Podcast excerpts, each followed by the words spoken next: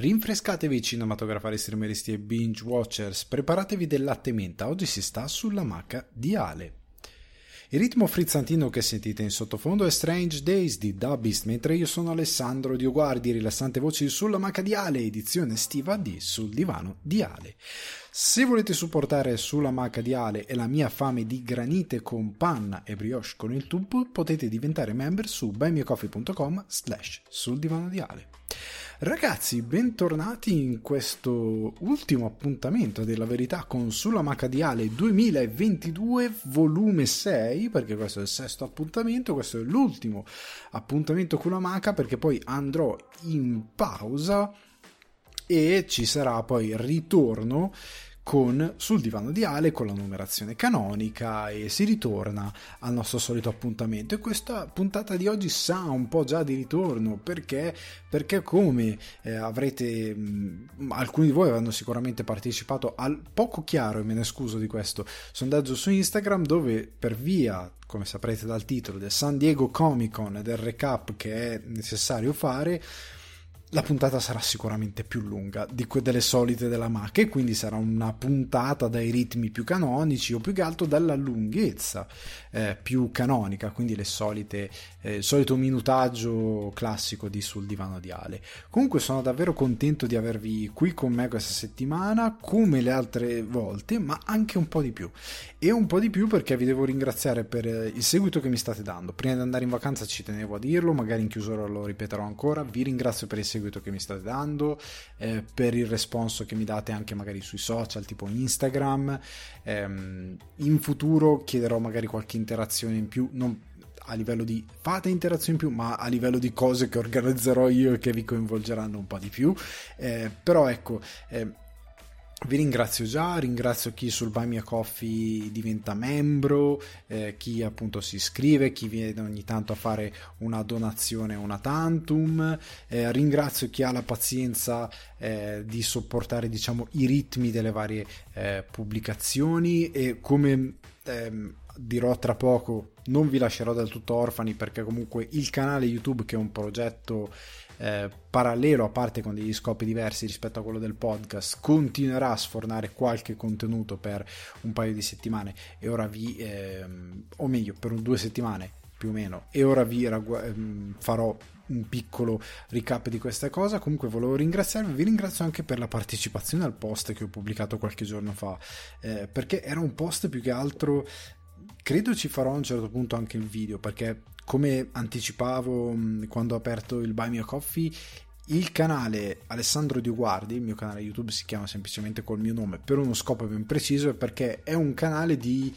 un uh, videomaker slash autore, come volete definirmi, intrattenitore, fate come volete, è quello che ha principalmente lo scopo di parlare di cinema, serie tv, ma vuole anche avere lo scopo di portare in giro quelli che sono quello che è il mio lavoro, quello che io faccio, quindi il fatto di essere autore, il fatto di eh, parlare, intrattenere, eh, guardare al mondo e poi trarre delle conclusioni e raccontarle tramite che sia un corto o tramite un monologo, e infatti arriveranno dei monologhi. E ehm, i monologhi che saranno appunto protagonisti della nuova stagione, dei contenuti che porterò sul canale e che vagheranno dalla rubrica stand up cinema che è quella dedicata quindi a cose del mondo del cinema a rubriche eh, terze, ce n'è una che si chiama per brevità appunti sparsi di un autore senza speranze servono appunto per dare voce a determinati pensieri che ho che voglio condividere con voi e che riguardano X argomenti sparsi. Ehm, in quel contesto io l'altro giorno ho condiviso appunto un post con quella tazzina rotta, con l'immagine della tazzina rotta, eh, perché eh, sono un po' in questi giorni, sarà anche la stanchezza, ma sono un po' ehm, triste e contrariato perché dopo tanto tempo passato fuori da determinate problematiche, cioè guardare problematiche eh, dell'Italia da fuori, vederle, vi dico la verità, è un po' come quando giocate a Sudoku vi è mai capitato di giocare tantissimo a Sudoku? Vi mancano un paio di numeri e non ve ne fate una ragione, poi arriva dietro uno con un gelato e vi fa guarda che gli manca il 2. E tu eri mezz'ora che si sbattevi la testa, non ne venivi a capo, era perché eri troppo dentro il problema. E io in questi anni che sono stato da fuori sono quello col gelato. Come tanti, non è che io sono un fenomeno, sono un ragazzo normale che ha fatto delle esperienze come tanti altri e che con le sue conoscenze, con le sue esperienze e da italiano, cittadino italiano che conosce i problemi e che li continua a vedere da fuori, guarda i problemi e dice ma guarda che c'è lì il 2 da mettere. Cioè, vede eh, delle soluzioni molto semplici. Il fatto che dopo dieci anni sembra non essere cambiato nulla e si verificano ancora determinate cose eh, mi ha avvilito tantissimo. Devo dire la verità, mi sta avvilendo tantissimo vedere un, una società molto immobile. Però non voglio essere disfattista, questo era il punto. Non voglio avere dei toni così disfattisti perché ho pianto virtualmente anch'io per dire porca miseria ma come si fa a essere così soprattutto per fatti recenti ma non entro in cose di politica quindi non vi preoccupate eh, e il mio pensiero poi è no ma bisogna reagire a sta cosa. Cioè non bisogna stare lì e, e, guardare le cose bruciare e limitarsi solo a memare che per me è uno scudo per non fare niente limitarsi solo a eh, chiudersi nella propria bolla eh, di influenza, di conoscenze, di bias per fa- sentirsi dire e sentirsi dare ragione e lamentarsi delle cose, ma cercare di fare qualcosa per portare a galla e condividere con gli altri quali che possono essere le possibili soluzioni, gli atteggiamenti giusti. Io dico questo, è giusto come per tutte le cose, come quando perdi una partita di calcio, un qualsiasi evento sportivo, come quando ti va male una cosa di lavoro.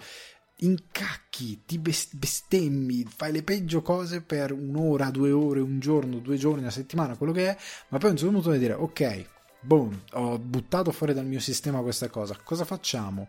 Cioè il problema qual è? Mettiamoci su qual è il mio problema, qual è questa cosa che non funziona, quali possono essere le cause? Io negli scenari, ripeto, non entro nella politica, però capite che sto parlando di quello, in questi scenari io mi rendo conto che sia come cittadini che come persone, che come politici stiamo sempre a sottolineare i problemi, stiamo sempre a indignarci per i problemi e lo dico anche tante volte quando si parla di cose cinema eccetera eccetera, ma non si va mai a eh, che è una cosa giusta dire quella cosa lì non è così, quella cosa lì è falsa, quella cosa lì non è giusto che sia così, è giusto alzare la voce, però è giusto anche come disse ehm, Jimmy Fox nella conferenza quando andai a Toronto per Just Mercy, il diritto di opporsi, che tra l'altro mi pare che è su Netflix, quindi se non l'avete visto guardatelo, è un bellissimo film, di non protestare più così, cioè lui faceva il pugno alzato, ma protestare cambiando il linguaggio. Cioè protestare sì, sottolineando il problema dicendo questa cosa è un'ingiustizia, dovremmo fare così, questa vuole essere la mia soluzione, questa vuole essere la mia alternativa a questa cosa che esiste.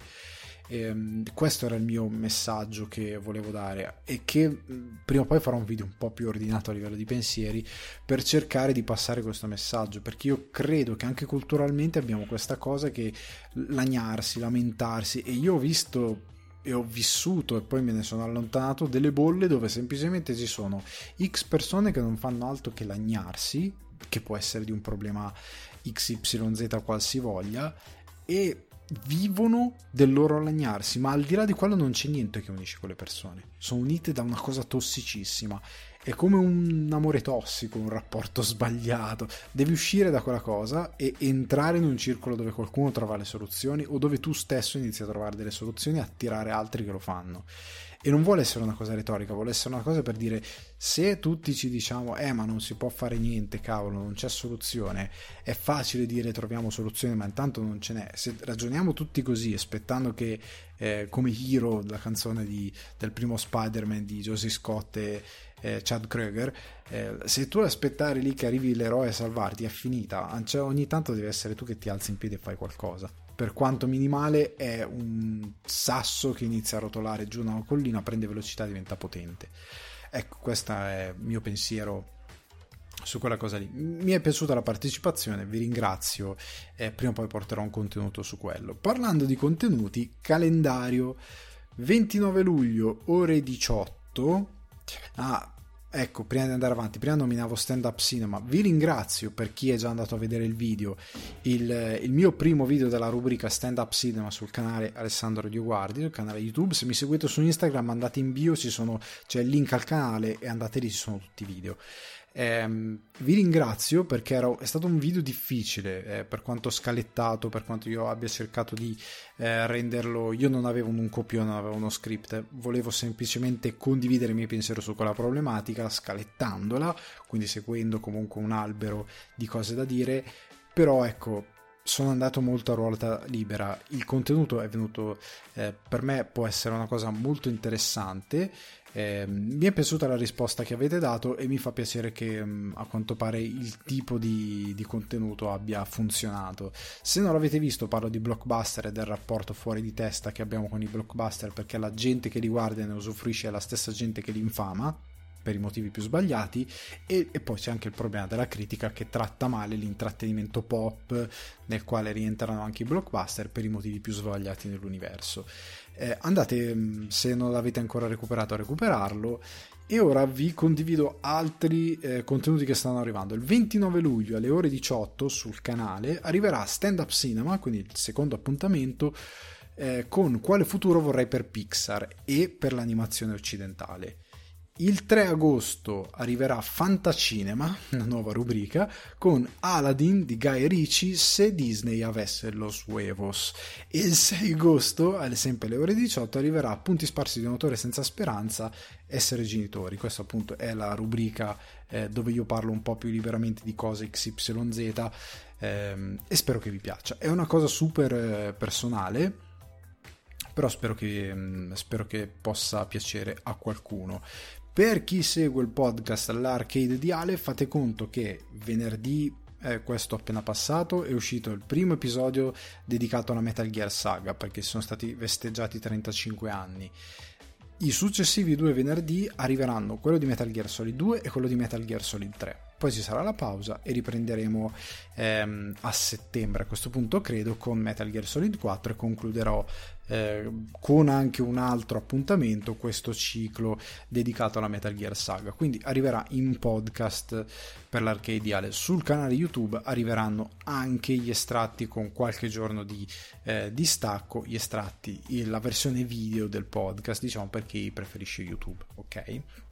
Quindi questo è il calendarione Vedendo la puntata di oggi, i miei cari members avranno un uh, gustoso after show dove parlerò del eh, doc di, di Vanna Marchi per Netflix, la voglia di criticare Netflix a qualsiasi costo e come um, crei delle idiosincrasie questa cosa del doc di Vanna Marchi, ma voglio parlarvi soprattutto del post di Michela Giraud ehm, rimbalzato da ehm, oddio eh, non mi ricordo la testata ve la dirò dopo non mi, non mi, in questo momento non mi ricordo fanpage Roma mi pare una cosa del genere che ha rimbalzato una dichiarazione che secondo me è follia è la morte della stand up comedy proprio la morte eh, ed è indicativo di un sistema di intrattenimento di oggi e in particolare nostrano, ritorniamo ai problemi di qui sopra, dove, che è una cosa che poi espanderò do, dopo, dove persone privilegiate ormai sono in qualsiasi ehm, ramo dell'occupazione, che siano lavori banali, lavori da impiegato che però in Italia a quanto pare sono, non lo so, Eldorado, però sono normalissimi lavori che dovrebbero avere dovrebbe essere la normalità per tutti come in tanti altri paesi come paese da cui sono appena rientrato ovvero l'Irlanda e lavori artistici lavori anche eh, ristoratori qualsiasi tipo di eh, ramo se c'è qualcuno che va bene o sta bene è sicuramente un privilegiato. Adesso abbiamo i privilegiati che si lamentano di essere ehm, presi di mira da chi non lo è che si sente beh vabbè è una follia questa cosa, è veramente l'apice del vittimismo e io non riesco a concepire come una persona che ragiona così riesca a fare lo stand up comedian, cioè è la fine, vuol dire che non hai capito niente dell'arte che stai facendo, non hai capito niente di, di, di cosa proprio di come funziona l'intrattenimento, ma di come funziona anche proprio il tessuto sociale, perché stai insultando tutto il tuo pubblico allo stesso tempo perché nessuno ti darà ragione del tuo pubblico, cioè nessuno ti dirà oh poverina, considerando anche che il livello di privilegio è talmente alto che ehm, osteggiato con gli speciali su Netflix e le collaborazioni con Prime Video. Vorrei essere osteggiato anch'io in questa maniera. Beh, però poi espanderò perché entrerò nel dettaglio di cosa detto, cosa significa per la stand-up comedy, cosa vuol dire anche la stand-up comedy. Quindi, cari members, avete un contenuto molto interessantino, per quanto leggero e frizzantino sapete come sono gli after show. Veniamo invece al contenuto di questa puntata. Partiamo da un paio di mm, cosette così che butto lì. C'è Venezia a fine mese, a fine agosto più che altro, fine agosto, primi settembre. E Venezia quest'anno con Cannes se le dà, se le dà ancora a livello di calendario si porta a casa due freschi freschi. Don't Worry Darling di Olivia Wilde con Florence Pugh, Harry Styles, che sembra un film meraviglioso, io lo sto aspettando, sto anche rosicando che non posso andare a Venezia, oddio, sono, non ci sono mai andato, però no, no, anche quest'anno, anche se sono trasferito, non ho occasione di andare. E pare, secondo alcune indiscrezioni, molto vicino a Venezia, che The Whale di Aronofsky con Brendan Fraser sarà anch'esso in selezione. Ci sono tanti altri film molto interessanti e io sto fremendo perché sembra che sarà una selezione straordinaria. Parlando di cose straordinarie, volevo offrirvi un chiarimento su una notizia che questa settimana è rimbalzata qui e là e che secondo me è stata coperta al solito modo con un po' di voglia di fare sensazione, ma senza davvero dare ehm, una quadratura alla situazione. Ovvero Bill Murray che non è in Asteroid City perché è stato sostituito da Steve Carell per via del Covid. Alcuni hanno buttato le speculazioni. Allora, Piccola quadratura, prendo le note di Cinefax e alcune note invece sono di Variety che ha approfondito la notizia. Perché su Cinefax è, questa cosa del Covid non è stata riportata perché si è riportato solo il cast, questa è una cosa che è venuta fuori qualche giorno dopo. E io l'ho approfondita su Variety. Allora, nel nuovo film di Wes Anderson c'è un cast ehm, senza senso. E voi direte qual è la novità? Che questa volta è davvero senza senso. Perché vi leggo c'è Tom Hanks, Margot Robbie, Scarlett Johansson, Willem Dafoe, Edward Norton, Tilda Swinton, Adrian Brody, Steve Carell, Maya Hawke, Jason Schwartzman, Jeffrey Wright, Brian Cranston, Jeff Goldblum, Liv Schreiber, eh, Hope Davis, Steven Park, Robert Friend, Matt Dillon, Hong Chao, Tony Revo- eh, Revolori e Rita Wilson. Pochi attori di, di, di spicco. E il film è la storia di, asteroid, eh, di, questo Asteroid City che sarà ambientata nel 1955 in una fittizia cittadina in una zona desertica degli Stati Uniti nella quale si terrà un'attesa convention che porterà in loco studenti e genitori provenienti da tutto il paese, qui probabilmente si spiega l'ampio cast. Venendo invece a quanto è stato riportato da Variety, secondo una eh, fonte molto vicina, Murray era stato inizialmente in coso del cast che praticamente a memoria Murray ha fatto praticamente non tutti ma quasi tutti i film di Wes Anderson forse no ovviamente il primo no però di quelli poi quando da um, Rushmore credo che li abbia fatti quasi tutti o, o forse tutti a un ruolo anche piccolo. E doveva tornare anche questa volta ma a quanto pare prima che le riprese cominciassero lo scorso settembre, ha contratto il Covid e quindi ha dovuto rinunciare per essere sostituito da Steve Carell. Alcuni hanno detto no, ma questa cosa è successo per le accuse che sono state fatte eh, sul set del film di Aziz Ansari eh, Being Mortal ad aprile. Il problema è che come capita a voi, sette, scorso settembre, avanti veloce ad aprile, ci passa di mezzo quasi cioè non dico un anno, ma siamo lì, ci passa di mezzo un bel po' di tempo. Um, no, un anno no, però ci passa di mezzo un bel po' di tempo.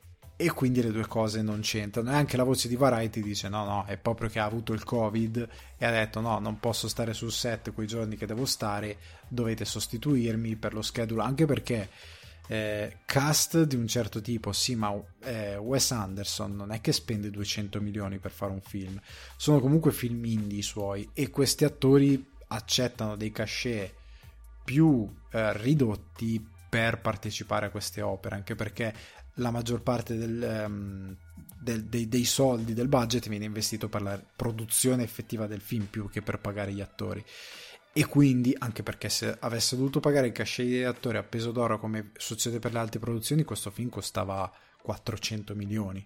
Cioè parliamoci chiaro. Però è, è, è ovvio che non sarà così. E non sarebbe stato possibile ovviamente.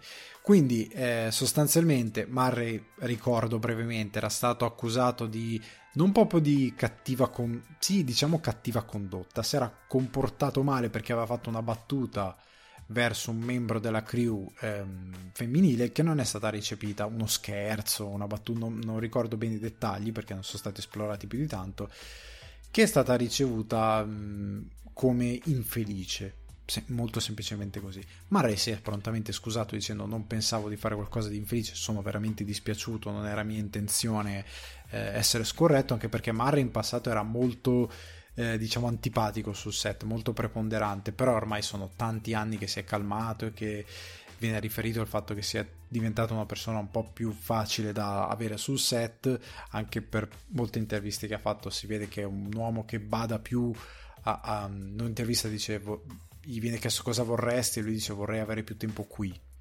Cioè si vede che dice non voglio morire, voglio rimanere vivo. Eh, è una cosa che mi ha spezzato il cuore veramente. Comunque si capisce che è un uomo molto diverso rispetto a quello che erano i suoi inizi e io non credo avesse eh, nessun intento maligno. Sta di fatto che questo Being Mortal è stato stoppato e a quanto pare non, cioè, non si ha più notizia di questo film che era molto interessante, eccetera, eccetera. Comunque è successo aprile, eh, le due linee temporali non si cozzano.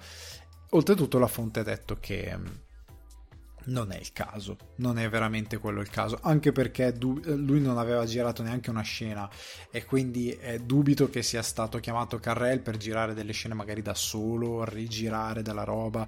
Io non credo che sia andata così anche per il budget, poi magari qualcosa mi smentirà, però io non credo che sia questo il caso, eh, anche perché mh, mm, sarebbe un po' ridicolo, staremmo veramente arrivando a dei livelli già ci sono casi molto eccessivi, ma questo sarebbe decisamente un po' troppo, anche perché sembra che sia stata semplicemente una battuta infelice. Se ora ogni volta che su un set si fa una battuta che uno prende male, non c'è nessun intento maligno, ma seriamente, non nel senso che ah, un uomo di un'altra epoca, no, seriamente una battuta che uno vuole fare senza voler offendere nessuno e quell'altro dice ah, mi sono offeso, basta, sei a vita fuori dalle produzioni, diventa un mondo invivibile perché tutti i giorni una persona perde il mestiere tutti i giorni eh, in qualsiasi settore non solo eh, in quello che è il, il mondo del cinema quindi lo troverei ridicolo però ecco questo è la news sostituito da Steve Carell che mi fa piacere entri in un film di Wes Anderson e um, non vedo l'ora di vedere questo Asteroid City e magari potrebbe essere per Carrell un'occasione per fare altri film con Wes Anderson. Magari si, Wes Anderson si innamora di Carrell, che è un ottimo attore, e lo richiama per qualcos'altro, che ne so. Veniamo invece a una news che ho discusso in parte su Instagram molto brevemente, ovvero la perdita di iscritti Netflix. Io avevo appena parlato settimana prima di Netflix, settimana dopo, poco dopo che io registro il podcast, arriva questa cosa che ha perso più iscritti nel Q2, secondo quarto dell'anno, superiore a quanto aveva dato, secondo le stime Netflix, nel suo report di inizio anno agli investitori, che aveva triggerato tutta quella discussione che avevamo fatto, con le cause per il quale secondo Netflix c'era questa perdita di iscritti, con... Ehm, le sue azioni, la scelta della pubblicità, infatti abbiamo discusso dell'accordo con Microsoft, abbiamo discusso della TV, eccetera, eccetera, e yada yada yada. Tuttavia io inizio a essere un po' stanco di questa cosa che appena c'è una notizia di questo genere, ecco perché Netflix fa la monnezza e Netflix fa quest'altro. E inizia a diventare secondo me sempre quella sindrome per la quale ci piace vedere i giganti cadere. Per dei motivi orribili di educazione che abbiamo, che ci piace vedere i giganti cadere perché sostanzialmente lo dico in modo molto semplice, non sto a estendere il concetto, rosichiamo. Perdonatemi la, la, la, l'economia di linguaggio, però sostanzialmente quello è il problema. Siamo maleducati sotto il punto di vista del trattare il successo degli altri, vogliamo sempre vedere gli altri cadere perché così ci hanno insegnato. Però ecco, io trovo un po'. è, è un po' stopposo questo discorso, mi ha anche stufato provare difendere Netflix in questo caso non perché abbia bisogno di essere difesa ma semplicemente perché il ragionamento è molto stupidino diciamolo così, stupidino il ragionamento non merita parole più violente. A dimostrazione se proprio volessimo difendere Netflix è che è stato annunciato che le, le riprese di Copenhagen Cowboys la nuova serie di Refn sono finite, saranno sei episodi, eh, protagonista Angela Bundalovic, che è vista in The Rain, eh, che vestirà i panni di Mew, una giovane eroina rapesa con la malavita della capitale danese, quindi eh, Refn è tornato a casa, è tornato a Pusher praticamente. E, ehm, e mi fa molto felice perché io spero che in questo suo tornare a casa sia anche scappato dall'eccesso di Too Old to Die Young, abbia capito che quello è stato un errore, secondo me di narrativa non sto qui a ridiscutere quello che per me è debole in quella serie, ne ho già fatto, l'ho già fatto molto in passato, però io spero che lui abbia capito che ha sbagliato a tirare troppo la sua poetica che secondo me aveva raggiunto un, un ottimo equilibrio ne, nelle opere precedenti e che era già tirata al limite e forse ehm, asciugando un po' di più e ritornando un po' più alle radici, ma mantenendo tante evoluzioni, poteva fare grandissimo cinema, piuttosto che estremizzare troppo qualcosa che, come tutte le poetiche, ha degli equilibri che deve mantenere per funzionare. Spero che sia così. Eh, nel cast, tra l'altro, ci sono Lola Corfixen, spero di pronunciare correttamente, ma sicuramente sbagliato, che è figlia di Refn, eh, Zalko Buric, Andres Licke Jorgensen come giocatore di calcio, ex giocatore di calcio e molti altri. Eh, io non vedo l'ora di, ehm, di, vederlo. Sono molto curioso perché sono un fan di, di Refna, mi piace tantissimo il suo cinema. Si sa di Copenhagen Cowboys che uscirà entro la fine dell'anno ed è stata prodotta dalla casa insieme a a Netflix dalla casa dello stesso Netflix, eh, Netflix eh, del, del, momento di brain fart. È stata prodotta insieme a Netflix dalla casa dello stesso regista che è NWR Originals, quindi Nicholas Winding Refn Originals. E io non vedo l'ora, ripeto, di vederla ehm, anche perché, come dicevo prima, tornando a monte, Netflix fa solo roba brutta. Questa è la roba brutta, insieme a tante altre che abbiamo discusso in passato. Una serie di Refn, certo. E in altri posti Netflix fa delle cose brutte, sicuramente, ma io non credo sia colpa di Netflix. O, o, o meglio, non cre- credo sia colpa fino a un certo punto, ma ne discuteremo dopo in sede di recensione di The Grey Man. Perché io credo che tante volte tu puoi essere anche il produttore più appassionato e interessato del mondo, ma se la tua rete si estende a livello globale, quindi dagli Stati Uniti al resto del mondo, e tu in ogni, produ- in ogni paese dove sei devi spingere per avere delle produzioni local e nutrire queste produzioni local, se nelle produzioni local, non sto per nulla riferendomi all'Italia, c'è una mestieranza che non è così buona, non è così brava, non ci sono grandi poetiche, quello che viene fuori, quello che viene fuori è, ti puoi sforzare quanto vuoi, ma quello da spremere che c'è da spremere è povero e ha voglia. Io vi voglio vedere a fare un olio sopraffino con le olive piantate nei vasetti dei ristoranti, delle pizzerie con dentro i mozziconi di sigaretta. Non verrà buono, può essere bravo quanto vuoi. Ecco, andiamo avanti e andiamo al ricappone del San Diego Comic Con. Allora, mentre registro il San Diego Comic Con, a meno che io non mi stia confondendo, dovrebbe essere o agli sgoccioli o comunque ci siamo quasi. Mm, prima di registrare non ho, non ho visto arrivare altre notizie, quindi cercherò di riassumere le cose più croccanti, le cose più importanti, cercando di incontrare un po' i, gusti di tutti e cercando di prendere le cose più, ehm, più gro- ghiotte cioè, Team Wolf ve lo dico già, non lo discuto. Però discuto le altre cose un po' più attese. Quindi fate conto anche una cosa, che al Comic Con, se non lo conoscete, è che sì, ci sono gli, le, gli hub dei fumetti, si discute tanto ovviamente dei fumetti, è una fiera dedicata al comics americano, ma ormai è da anni un hub per presentare cinema, serie tv e quant'altro, perché giustamente gli americani hanno capito che il pop è tutta una roba insieme, ok? Quindi giustamente a San Diego Comic Con, che si tratta di uno degli intrattenimenti pop per eccellenza, si può, port- si può portare tutto quello che ne consegue, tante volte che deriva dal fumetto, come ad esempio The Walking Dead. The Walking Dead si parlava da anni di un film, un film con il ritorno di Rick Grimes che poi è scomparso, ma stando a quanto detto al Comic Con ritornerà nel 2023 come una miniserie. Sarà una miniserie di 6 episodi in arrivo al 2023. Se volete ascoltare me, per me questo doveva essere un film, ma poi si sono detti il cinema è rischioso. The Walking Dead è così forte che convincerà la gente ad andare al cinema e soprattutto quanti soldi dobbiamo investire per fare un buon film di The Walking Dead per il cinema che porta tanta gente davvero ad andare. Non è meglio se lo buttiamo in televisione come una miniserie, ci togliamo tanti problemi, mm, marketing, eh, incassi da dover portare a casa. Secondo me hanno detto no, no, è il tempo delle serie tv che continua a battere forte, forte, forte. Sfruttiamolo e facciamo una miniserie. Secondo me è andata così. Quindi nel 2023 arri- ritornerà Rick Grimes. L'attore non ha avuto grande fortuna in questi anni, però tornerà. Ottobre invece è il mese degli ultimi otto episodi di The Walking Dead. Quindi, se siete appassionati di The Walking Dead, io l'ho abbandonato alla seconda stagione senza alcun rimpianto.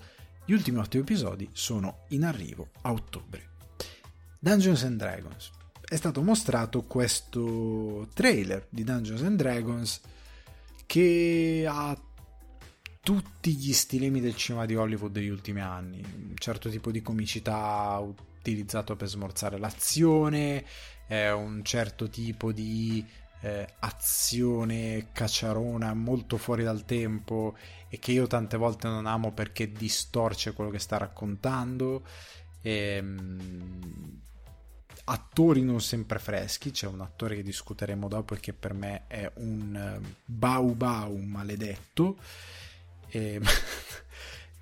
non lo so, non so cosa dire Dungeons and Dragons perché Dungeons and Dragons io cioè, l'ho giocato Dungeons and Dragons, però sta di fatto che è uno di quegli intrattenimenti che eh, dove c'è il master che deve fare la sua storia, vuol dire che anche a livello di cinema ci deve essere un ottimo master che costruisce una bella storia su, per un film di Dungeons and Dragons. Puoi farci un bel cinema d'avventura, puoi farci una trilogia, puoi farci quello che vuoi con Dungeons and Dragons. Però ecco, devi costruire una bella storia. E il problema rimane che mh, mm, potrebbe essere qualsiasi cosa. Cioè, Dungeons and Dragons è il nome di comodo che usi per vendere quella storia fantasy.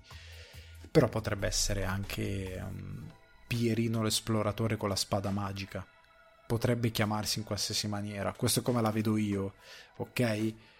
Il trailer io vi posso dire che è tutto e niente. Cioè, il trailer potrebbe voler dire l'ennesima operazione dimenticabile fatta in modo poco interessante anche se ho visto dei VFX non male se non ricordo male.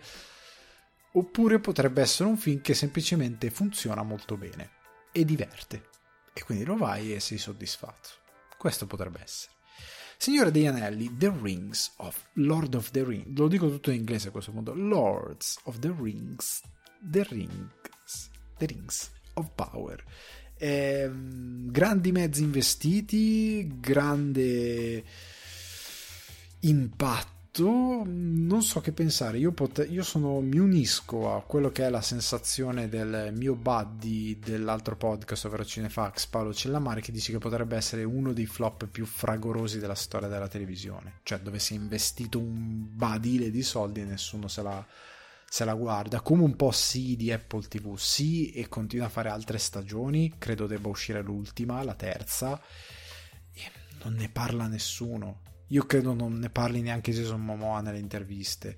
E il Signore degli Anelli potrebbe fare quella fine lì. Potrebbe, poi potrebbe benissimo esplodere diventare um, la serie tipo Game of Thrones che tutti guardano in tutto il mondo.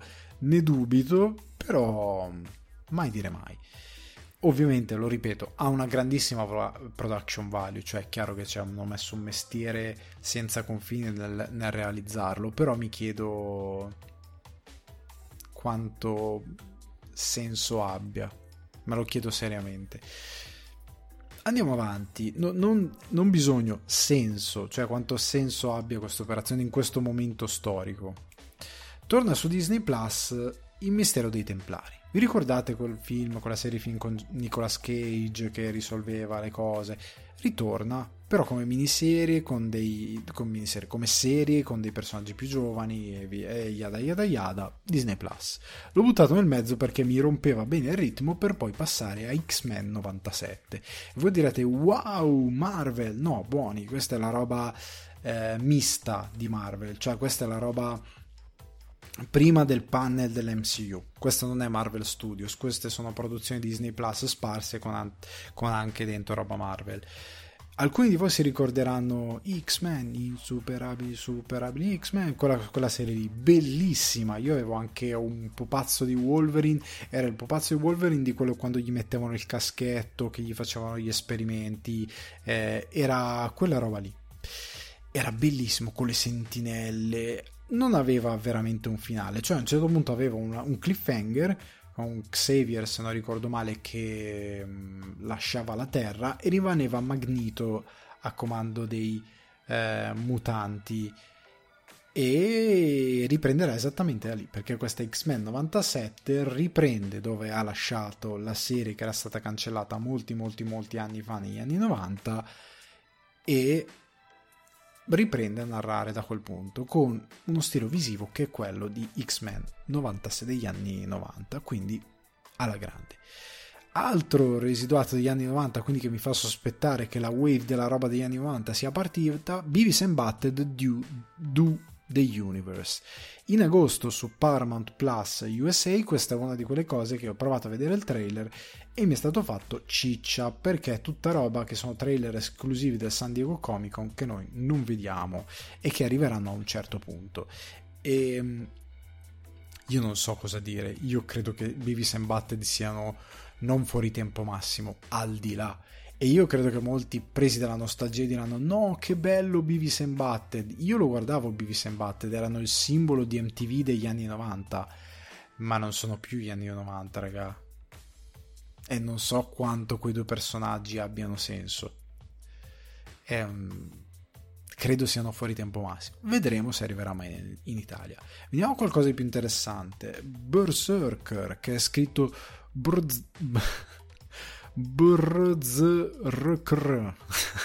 e tutti quando lo leggono dicono ma come si pronuncia? Berserker, perché in verità è Berserker. Eh, questo fumetto scritto anche da Keanu Reeves con protagonista letteralmente Keanu Reeves perché è lui, anche nel fumetto ha le fattezze di Keanu Reeves di questo immortale guerriero che non può morire, che continua ad andare avanti nelle epoche eccetera eccetera e che fino ad arrivare al presente eh, è stato confermato non solo il fatto che a un certo punto faranno un live action ma fanno un anime eh, due stagioni su Netflix eh, spero sia bello, che viene prodotto da ehm, Production IG che avevano lavorato sulla serie Ghost in the Shell e su Eden of the East. Io non ho visto nessuna delle due, spero che siano delle produzioni, ma più che altro spero che Berserker abbia un gran bel impatto, anche perché dovrebbe essere una sorta di spin-off del film o una, comunque degli eventi ehm, non del tutto sconnessi ma non del tutto collegati, cioè non due cose com- eh, complementari ma due cose che puoi vedere separatamente ma che comunque hanno dei punti in comune. A quanto pare sarà una cosa più o meno così. Aspettiamo. Parlando di Keanu Reeves, l'uomo più incredibile del mondo, è arrivato un trailer di John Wick 4. Marzo 2024, se non vado errato, arriva John Wick 4 con un trailer che mi ha fomentato come poche cose al mondo mi hanno mai fomentato in vita mia. Nel cast Bill eh, Skarsgård, Donnie Yen e Lawrence Fishburne che ritorna e io non vedo l'ora. Non vedo seriamente l'ora e Dio mio datemelo adesso. Venendo invece avvicinandoci ai supereroi, Shazam Fury of the Gods, che negli USA e non solo in Europa dovrebbe uscire a Natale, tant'è che ci fu la famosa battuta del regista verso James Cameron perché gli disse ti sto facendo un favore che abbiamo spostato l'uscita, ah ah ah, ha fatto bene a dirlo. Eh, comunque, ehm, ho visto i VFX che non mi hanno convinto tantissimo. Tuttavia mi piace Shazam. A me il primo Shazam mi era piaciuto, avevo detto ok, la DC ha trovato forse un modo di fare i suoi film, che non è esattamente quello Marvel, che è una sua poetica parte e che funziona soprattutto con determinati personaggi. Io non vedo l'ora di vedere questo sequel perché se non avete visto il primo Shazam recuperatelo, è un film molto gradevole, divertente, che non ha grandi pretese, che non vuole fare il super universo e che soprattutto, ragazzi, nel trailer c'è una cosa che è un po' una presa in giro eh, ma allo stesso tempo, cioè, secondo me è proprio una presa in giro del, dello Snyderverse cioè del Batman super cupo, cioè ti fa capire che quel... Ti, ti, vorrebbe tipo dire che quello Shazam è in quell'universo, però che prende anche in giro quei personaggi non so come ti posso dire, come sarà DC dicesse sì, vabbè, dai, abbiamo scherzato questa cosa. E comunque è interessante. Quello che mi ha deluso è che, oddio, non so se magari arriverà qualcosa mentre sto registrando domani mattina o a mezzanotte finisco di registrare, cambia tutto, spunta notizie da, dalle fottute pareti. Io mi aspetto a vedere The Flash. Io mi aspetto, considerando che è un anno che abbiamo visto un teaserino, mi aspettavo The Flash. Ehm mi aspettavo il nuovo Aquaman di vedere qualcosina. Eh, mi aspettavo un po' di ciccia da vedere degli altri film DC che sono in produzione, eh, Batgirl, cioè un botto di roba che è in produzione della, della DC e che sono roba forte che deve uscire. Non si è visto niente. Si è visto Black Adam che io non ne, so, non ne posso più. Ho preso un lungo respiro perché veramente non ne posso più. Cioè, io sono passato a dire, ma che simpatichino The Rock che si è messo a fare queste cose, non si prende sul serio. Ora The Rock ha un ego... Madonna, ma è incontenibile. Ma poi soprattutto, io eh, sono quelle cose che non capisco. The Rock, fermati. Fermati. Sei l'attore più pagato dell'universo. Prima di The Grey Man, il film più costoso di Netflix, e poi ne parleremo, era Red Notice, che è un filmaccio inguardabile perché il tuo cachet insieme a quello delle tue costare era fuori scala. Ok? In particolare il tuo. Fermati. Con i soldi che hai, tu ci puoi salvare l'Italia. cioè The Rock prende uno scampolo dei suoi risparmi, il cachet dell'ultimo film, il cachet di Black Adam, del quale non ha bisogno perché vive una vita gigagiata e lo butta addosso al governo italiano. Lui sana il debito pubblico. Cioè, calmati. Fatti due anni, cinque anni senza fare niente. Niente. Fai pubblicità. Neanche. Ti fai gli affari tuoi, ti vai a fare una passeggiata, ti alleni in palestra senza fare video. È arrivato al comico indossando il costume. Poi questa cosa secondo me l'hanno, l'hanno, coinvolto perché gli hanno detto guarda questo è il personaggio più potente del, dell'universo della DC. È lui che ha questo complesso che deve essere il più potente, il più figo, il più forte, l'ha detto sì, lo voglio, egomaniaco a palla. E io non la sopporto più sta cosa, cioè devi darti veramente una regolata. Ma veramente tanto. Poi io sono sicuro che lui è l'uomo più bello del mondo se ci vuoi fa- vai fuori a bere una birra e mangiare i churros non so perché i churros, poi con la birra che schifo. Comunque, ehm, è quella cosa che mi è venuta in mente, ho detto. Eh, può essere l'uomo più adorabile del pianeta, però non lo sopporto più. E Black Adam sì, lo aspetto, però sto soffrendo queste presentazioni perché è ovunque Black Adam, da mesi, non ce la faccio più. Sandman esce il 5 agosto, è talmente vicino che dico, raga, aspettiamo e vediamo com'è. I'm Groot, cosa avviciniamo in zona Marvel? Io ho un po' di hype, esce il 10 agosto e sono 5 cortometraggi dedicati a Groot. A me il personaggio piace, è tanto carino, eh, mi strappa sempre una risata. Spero di è uno di quei prodotti eh, Disney Plus, un po' come B-Max, che sono questi piccoli cortometraggi che secondo me funzionano per quello che sono e vanno bene così. What If, nuova stagione del 2023. Eh, non sono particolarmente interessato, devo dire la verità. La guarderò. La prima stagione mi aveva deluso dal punto di vista della tecnica d'animazione e dal punto di vista della narrativa. Perché era super edulcorato What If come, come concept. Ecco, doveva essere un concept molto più eh, duro, molto più arduo. Cioè, arduo, scusate, molto più.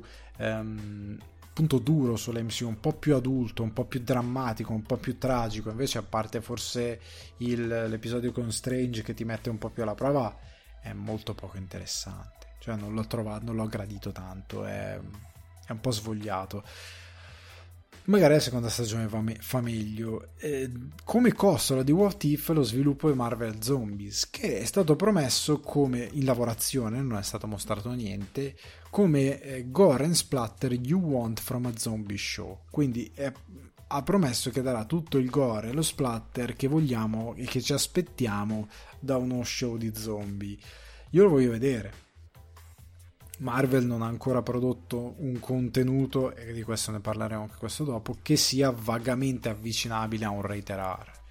Non dico rated R, cioè quindi vietato ai minori con sangue, tipo Deadpool o tipo Logan. Non dico quello, tanta manna che li ha messi sulla piattaforma, tant'è che Ryan Reynolds e Hugh Jackman hanno fatto il ringraziamento, che la trovo una cosa ridicola, non da parte loro, ma da parte di Disney. Comunque, ehm, io non credo sarà effettivamente quello che vorremmo, però vedremo. Io credo che tutto quello che può essere violenza sarà off screen, però ecco, e non ci sarà nessun niente di davvero pesante. Ultima perlettina che però era stata mm, annunciata, Spider-Man Freshman Year, che è questa serie di Spider-Man che ritorna a raccontare un Peter Parker però appunto nei, negli anni del freshman year, quindi del, del eh, high school freshman, credo che sia eh, quelli che iniziano l'high school o quelli che stanno finendo l'high school, adesso non mi ricordo. Freshman mi suggerirebbe fresh, quindi quelli che iniziano o forse quelli per qualche ragione che finiscono, non lo so. Comunque, gli anni giovanili di Peter Parker, che sono quelli più interessanti a livello del personaggio, e um, è stato annunciato che ci sarà Charlie Cox eh, a livello di doppiaggio che riprenderà il suo Daredevil. È atteso per il 2024 io sono molto interessato anche perché l'ultimo cartone animato seriale di Spider-Man bello era eh, Spider-Man eh, Spectacular Spider-Man. Se trovate Spectacular Spider-Man era su Netflix. Non so se l'hanno portato su Disney Plus o altrove se trovate Spectacular Spider-Man anche su Netflix, controllate e guardatela perché è la miglior serie animata che c'è di Spider-Man, la più bella, che riesce a incrociare fedeltà al fumetto ori- originale e modernità. Migliore in assoluto. Veniamo al panel MCU che mi toglierà la vita.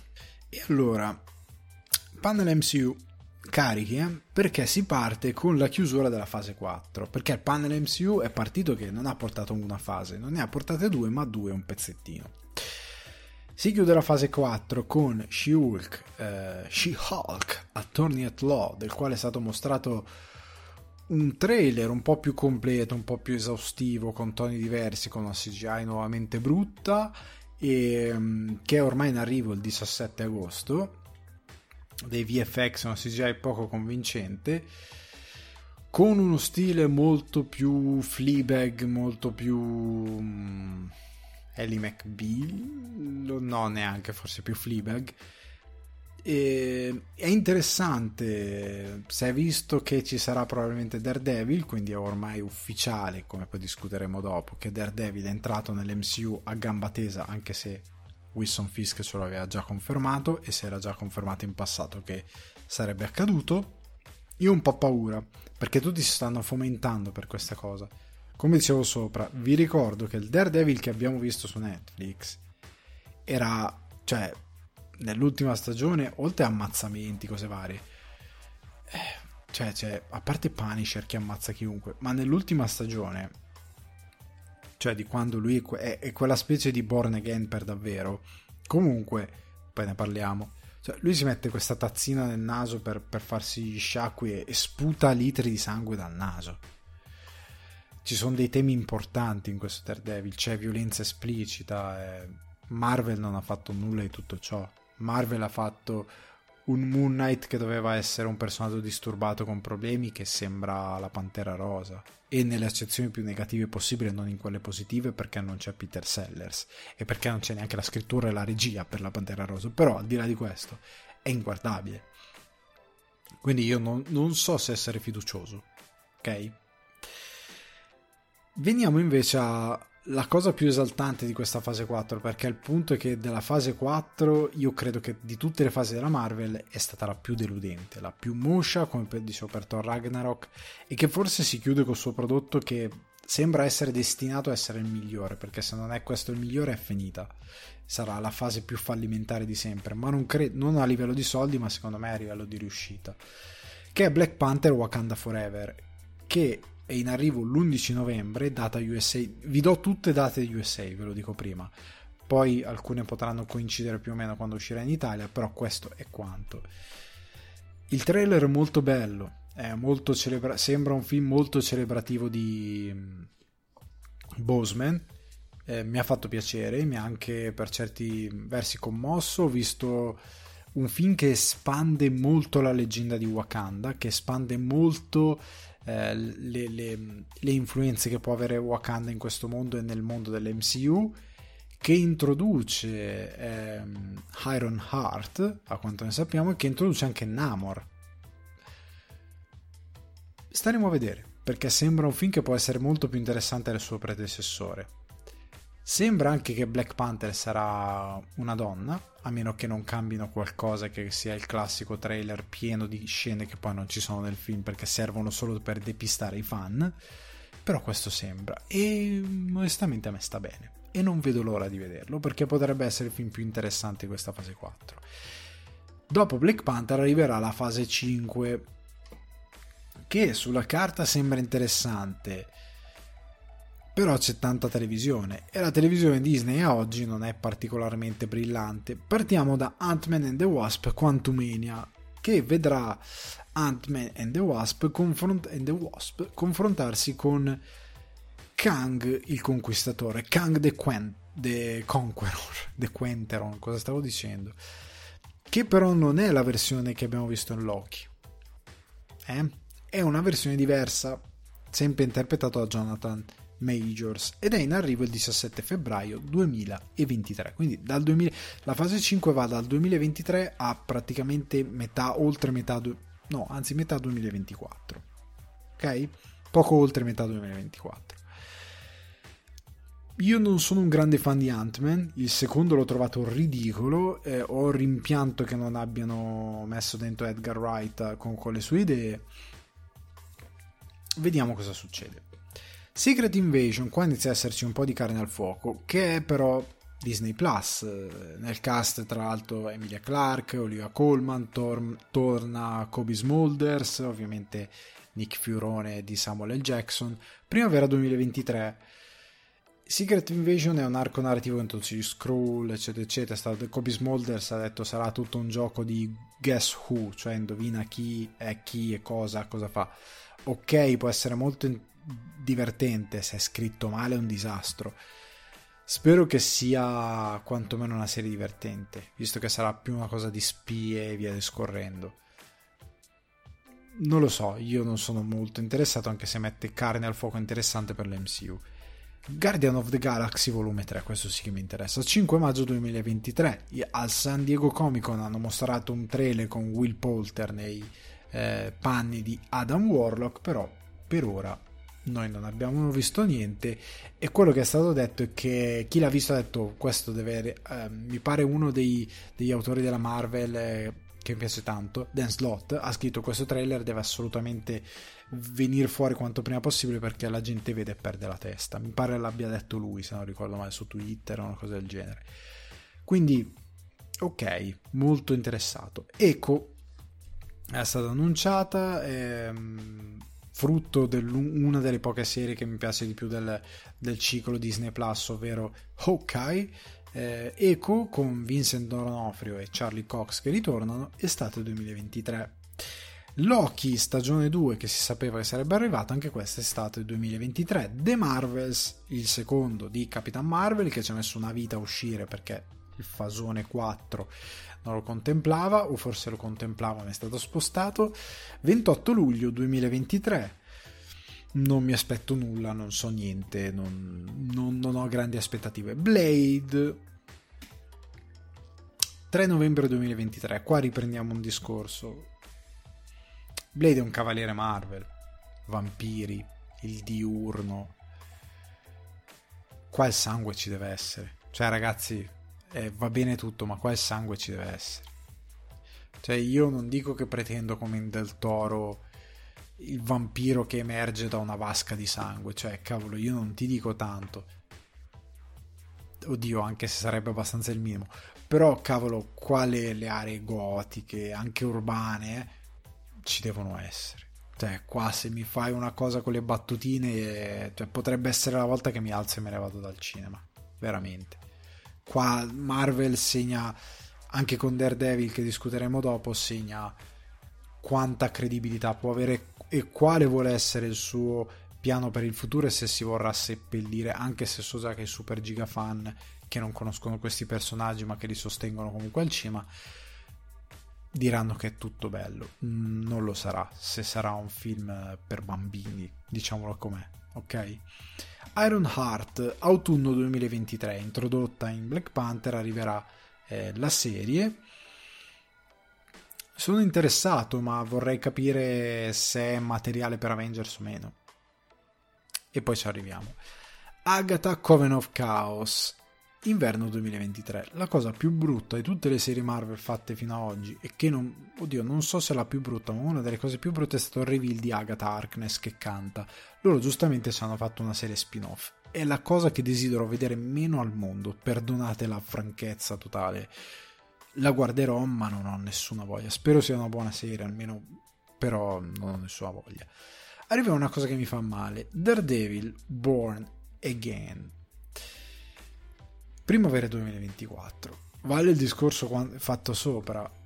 Eh, Born Again è un titolo che tutti hanno preso, tutti, anche persone che io ogni tanto leggo e rispetto. Per baitate tantissimo da questo titolo Born Again perché Born Again è la saga famigerata, fam, non famigerata, famosissima di Frank Miller che riscrisse un po' per certi versi ehm, Daredevil fumetto meraviglioso se potete leggetelo che come dicevo in parte è stato citato nella, te- nella stagione 3 di Daredevil ma ehm, e in generale in Daredevil però questo titolo è stato messo lì per baitarvi, prima di tutto, perché non credo avrà nulla a che vedere con quel ciclo, a meno che non mi stupiscano.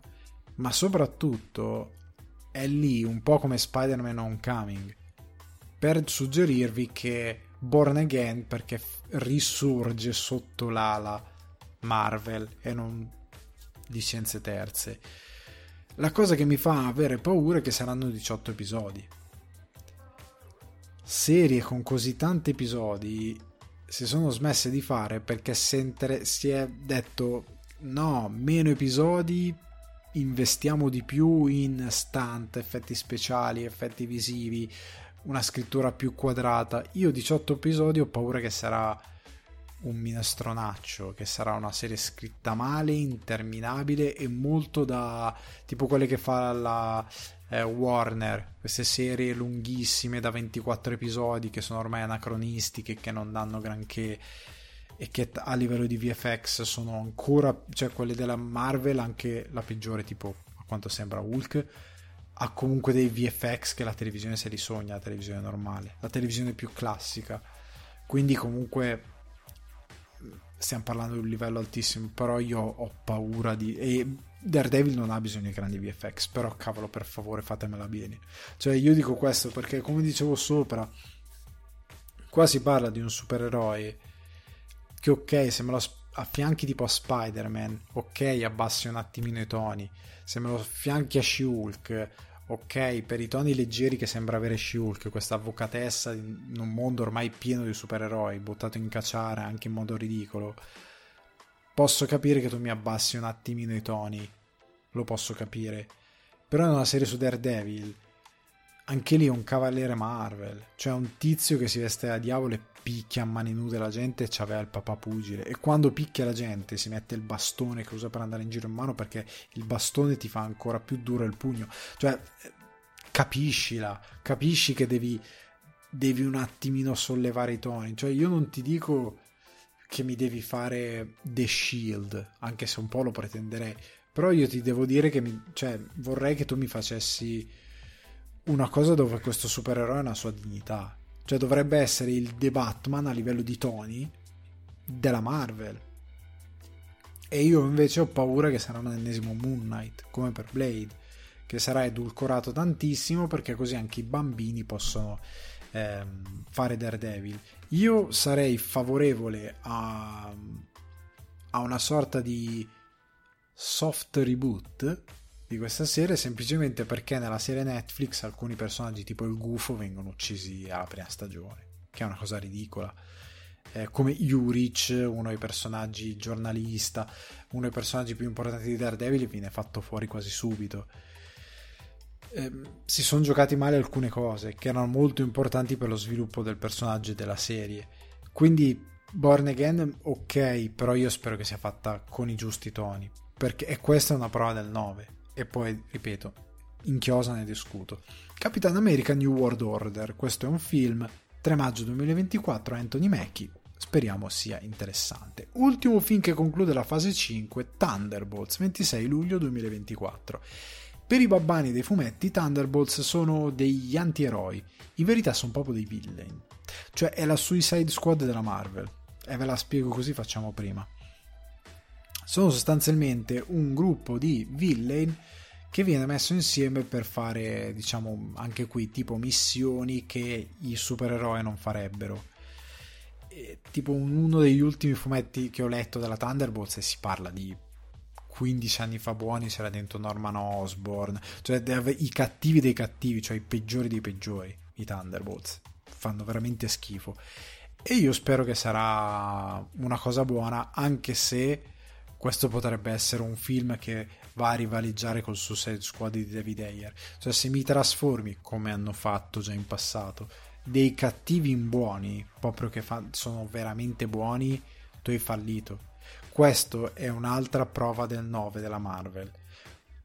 Però ne parliamo dopo, perché anche qua se non riesci a cambiare i toni è finita.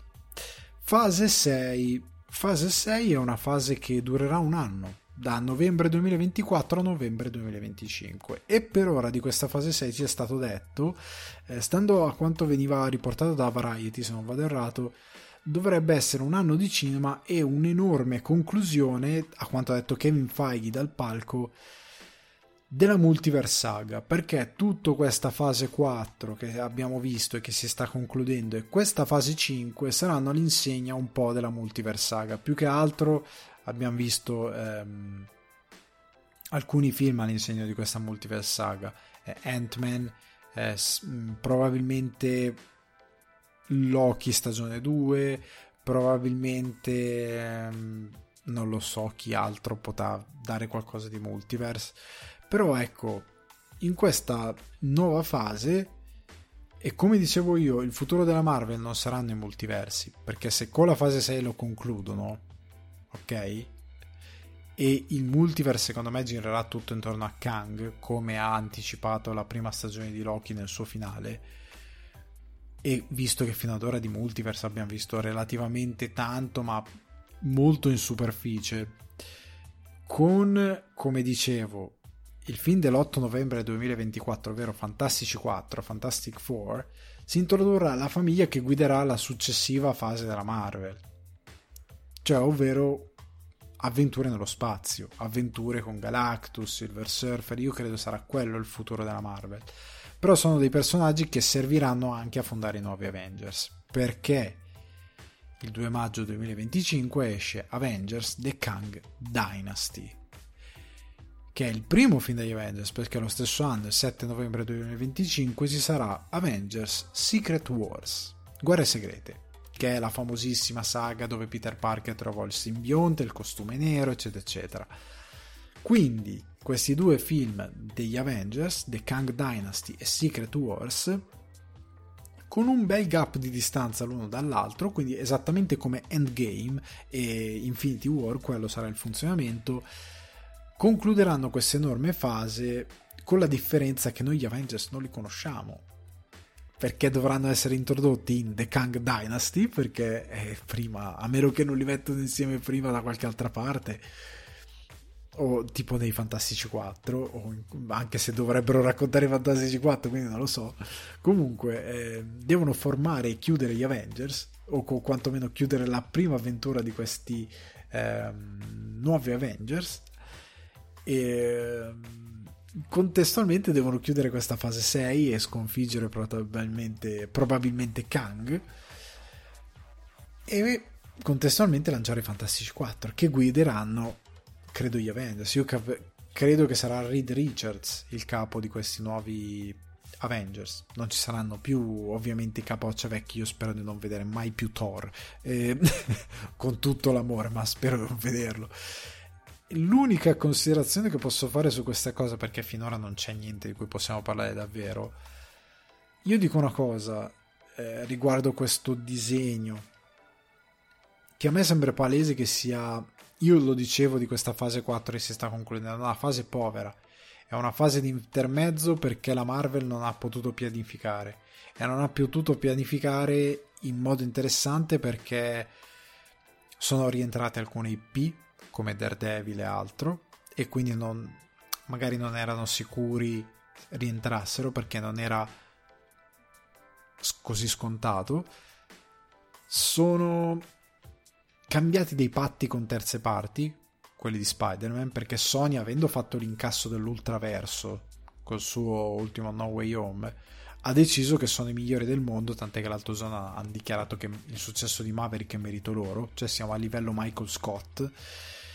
Nonostante abbiano fatto dei film orrendi e continuano a fare dei film orrendi, probabilmente continueranno a fare dei film orrendi finché non falliranno e bruceranno, non si renderanno conto che senza la Marvel non sono niente per quanto perché i loro film sono di gran lunga peggiori del peggiore film della Marvel che Venom 2 è imperdonabile sotto ogni punto di vista però si sono fissati sono convinti di poter fare altri tre Spider-Man anche se io credo che se Tom Holland non può stare nell'MCU io difficilmente credo di tornare a fare Spider-Man e io di andare al cinema a vedere due film di Avengers senza Spider-Man io credo di impazzire cioè, dopo che ho subito, come qualsiasi altro fan, due film di Avengers con Spider-Man che è una macchietta, io vorrei vedere finalmente, cioè, finalmente dopo decadi questo universo di supereroi è possibile al cinema.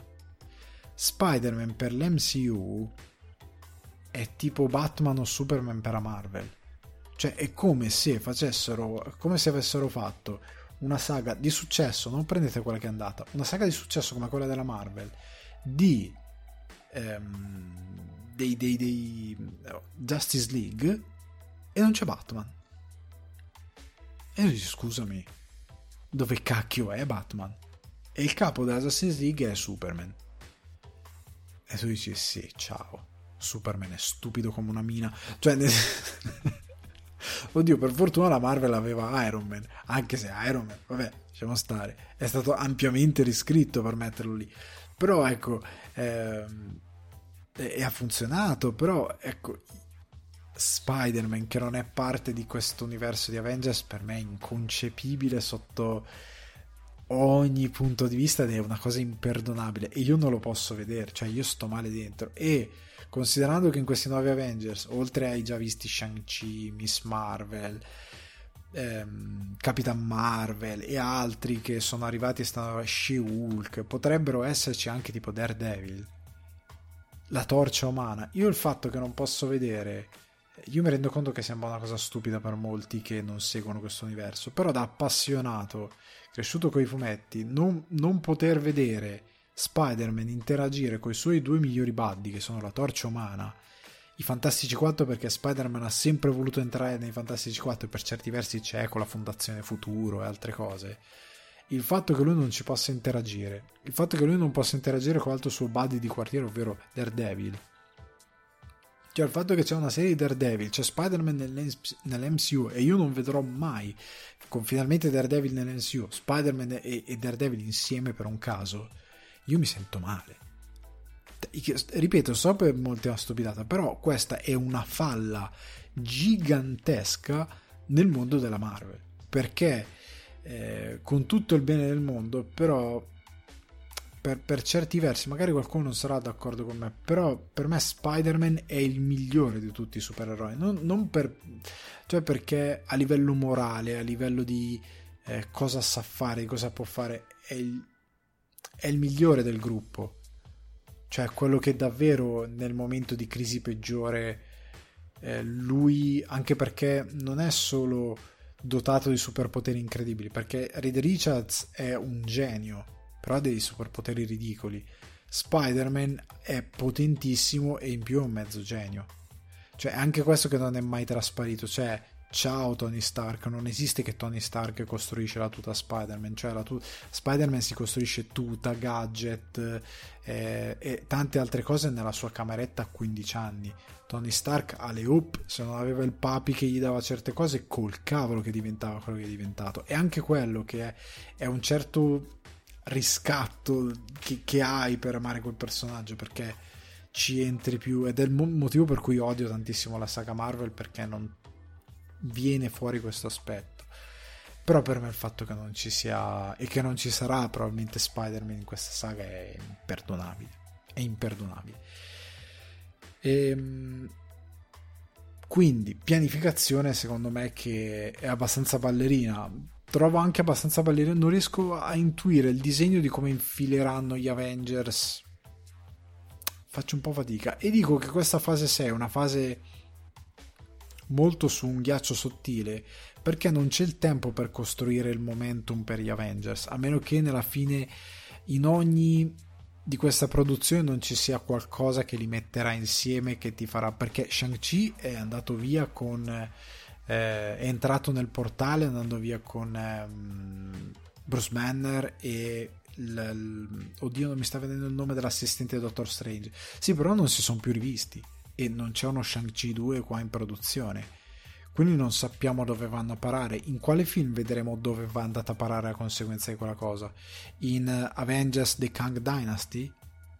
Quindi nel 2025 una cosa che è successa in un film del 2019, del 2020? 21? Adesso non mi ricordo quando è uscito 21? Porca miseria è, è un sarebbe un po' troppo slegato. Io ho un po' paura che potrebbe essere un casino. L'altra cosa, quello che anticipavo prima, ehm, io mi pongo una domanda. Oltre a questa valanga di contenuti, non sarà un po' troppo pro- promuovere e propinare al pubblico dei contenuti così uniformi per eh, tono e poetica? Cioè, tu butti in faccia al pubblico Ant-Man, ehm,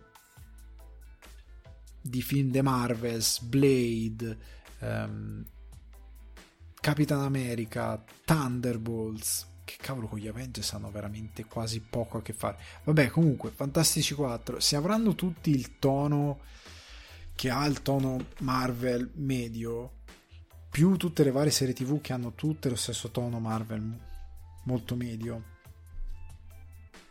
non saremo stufi. Cioè non arriveremo dal... Già adesso con She-Hulk, con tutte quelle cose che abbiamo appena visto, perché Marvel ci ha dato tregua più o meno in pandemia. Però se non ci fosse stata la pandemia avremmo avuto queste cose a mitraglia. Sta di fatto che ora ce le abbiamo di nuovo a mitraglia e da adesso andando fino al 2025, quando arriverà appunto l'ultimo Avengers di questo ciclo, se non cambierà alcun tono, se Daredevil si come io penso i Thunderbolts e tanta altra roba si appiattiranno allo stesso livello, poi magari qualche altra produzione salta fuori. Comunque si appiattirà tutto allo stesso livello di quanto ehm, visto fino ad oggi e non ci sarà una differenziazione di toni che mi vende i personaggi come dovrebbe. Non si rischia che il pubblico dirà ma io non ce la faccio più a vedere sta cosa. Cioè, questa è la mia ehm, cioè il pubblico sta anche chiedendo da anni un uh, cambio di sfumature dei personaggi. Cioè, ok, fammi Blade, però fammelo, fi- fammelo col sangue, fammelo rated R. Ok, volete fare Deadpool 3? Volete concludere la saga? A quanto pare lo faranno rated R. Benissimo, sono contento. Per favore, mantenete la parola. La stessa cosa vuol dire, ok, se finite Deadpool 3 rated R, non potete fare altri film di questa stessa cosa cioè di questa stessa idea, quindi appunto con ehm, Daredevil più maturo, eccetera, eccetera. Non possiamo portare avanti questo concetto. Se secondo me Marvel si appiattirà su come si sta appiattendo e non avrà un cambio di tono anche perché il suo pubblico cresce sempre di più, diventa sempre più maturo e a un certo punto secondo me si renderà conto che è un attimino stufo di certe cose e che i personaggi sono tutti uguali, tutti che fanno battute, tutti che... Io mi chiedo se non sarà a un certo punto la causa della fine di questa wave, il fatto che non c'è un cambio di tono. Ok? Che non dico trasformare tutto in super serioso, vuol dire farlo quando necessario, ove necessario e quando serve alleggerire, alleggerire nei contesti giusti e con le modalità giuste. Io dico questo, mi chiedo se succederà mai questa cosa. Probabilmente la risposta è no, questa è la mia paura. E quindi ragazzi, questa è la fine del recappone del, um, di questo San Diego Comic Con. Spero non sia arrivato nient'altro di particolarmente piccante, mal che vada vi farò un post da qualche parte discutendo delle cose piccantine che si sono viste, se si sono viste.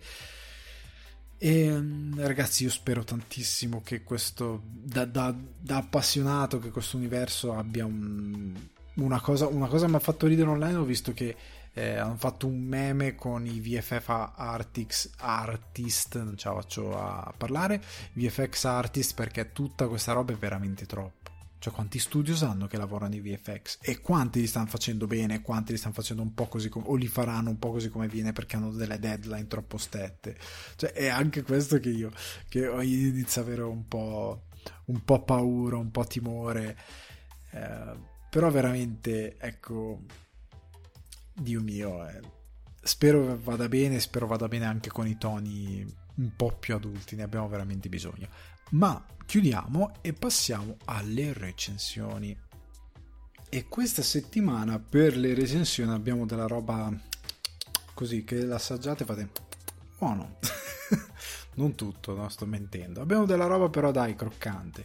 E partiamo da Umbrella Academy stagione 3. Ve ne volevo parlare perché come vi dicevo in passato, è, credo che sia una delle serie che amo e che ho amato di più negli ultimi anni. Cioè, una delle quelle che probabilmente mi ritroverò um, a fare dei rewatch. Cioè, io credo che ora che ho finito questa stagione, appena si distenderanno i miei tempi, eh, perché sapete che sono in una fase molto difficile della mia produzione.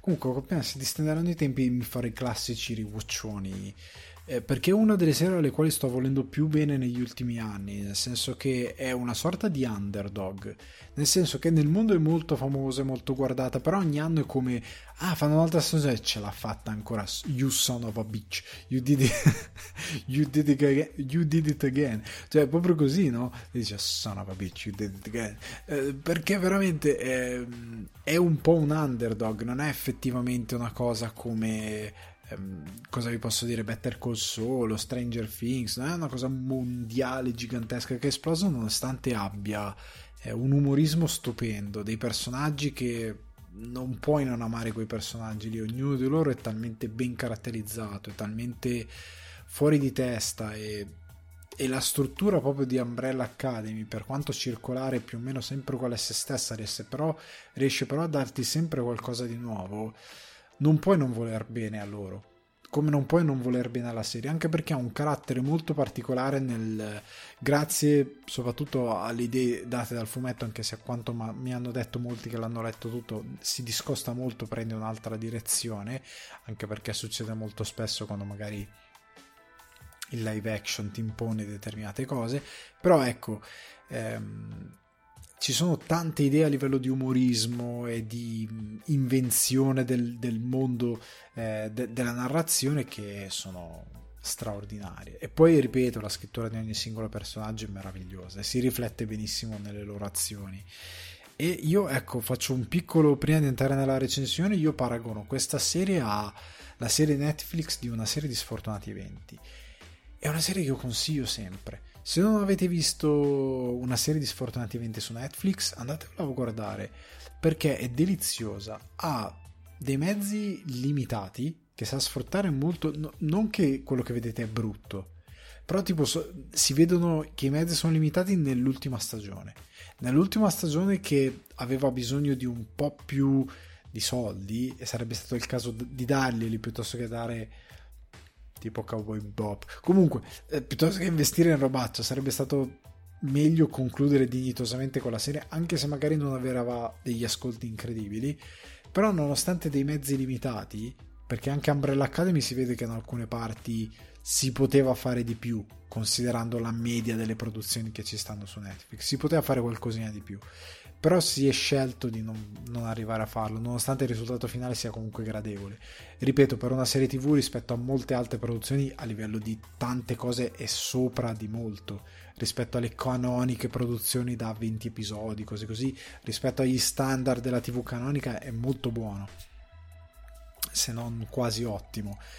Però ecco, si capisce che poteva fare qualcosa di più. Una serie sfortunati eventi usa i mezzi limitati per trovare una narrazione che ha influenze bartoniane e di, e di un po' Wes, Anders, Wes Andersoniane fon, fuse insieme per una storia scanzonatissima, accuratissima e che sul finale, nonostante veramente la povertà assoluta di mezzi, mi ha commosso moltissimo e mi è piaciuto un sacco. E, ed è una serie perfetta per quello che fa. The Umbrella Academy è, è, è, un underdog molto similare per quanto la production value sia secondo me molto più alta. Però ecco, parliamo di questa stagione 3. È una stagione un po' meno dinamica, nel senso che in genere in Umbrella Academy, per quanto abbiamo visto fino ad ora, eh, c'è questa incombente fine del mondo, che è il filo rouge che collega l'Umbrella Academy, c'è questa famiglia spezzata che in qualche modo si deve riunire, ma in qualche modo in verità è sfilacciata e che dovrebbe risolvere questa fine del mondo. Eh, che tutte le volte non sa che è incombente, ma poi scopre essere incombente, quindi devono fare qualcosa, anche se ognuno a modo loro, che sono divisi, che esplorano qualcosa di loro stessi e che fanno del, del loro modo di, di, di, affrontare i problemi, del loro modo di vivere eh, questa loro realtà familiare quasi per forza in modi diversi, la narrazione, l'evoluzione degli eventi e che portano avanti la serie con un ritmo perché passi di personaggio in personaggio, di evento in evento, di cliffhanger in cliffhanger, di colpo di scena in colpo di scena. È molto interessante il modo in cui è raccontato perché, ripeto, vive del carattere dei personaggi. Cioè Klaus ogni volta che fa qualcosa Klaus è sempre interessante. La stessa cosa vale... C'è magari qualche personaggio che può essere un po' meno eh, particolare, un po' meno estroso, però sono tutti che ti strappano sempre qualcosa a livello emotivo e questo è molto bello, sia nella commedia che nel dramma. In questa stagione sono ritorno un po' a casa perché letteralmente tornano a casa con la cosa della Sparrow Academy. Però è un ritornare a casa in modo ciclico, il ballo, l'inizio stagione con Footloose, ehm, il fatto che siano effettivamente di nuovo a contrasto col padre, però un contrasto più diretto, perché il personaggio del padre ha un, um, un come dire, uno spazio molto più grande, un impatto molto più grande sulla stagione e sul rapporto con i suoi figli, quali che siano, che siano gli Sparrow o gli Umbrella. È veramente un, um, è un film che rallenta per certi versi perché ti deve raccontare una dinamica più della famiglia, di loro che si confrontano con i loro traumi, con la loro crescita e su cosa ha significato crescere come Umbrella o più che altro relativamente come Sparrow, perché i Sparrow sono, vabbè, non vi posso dire niente se non avete visto, però è molto relativo gli Sparrow, ok? Eh, sta di fatto che ehm, è un ritorno a casa, è un ritorno a determinate cose e mi è piaciuto molto. Poi è tutto quasi in una location o comunque in poche location. È molto interessante come stagione e gli ho voluto bene anche per questo cambiamento perché ti dà eh, occasione di è una sorta di un fallout di questa famiglia cioè è, fi- è, come se fosse una sorta di fine di questa famiglia pur non essendolo cioè infatti io voglio vedere stagione 4 quando la fanno dove vanno a parare perché non credo che possa finire così. Cioè ci deve essere qualcosa di più. Però è una sorta di ehm, devastazione, fine del mondo per la famiglia più che per il mondo in sé per sé.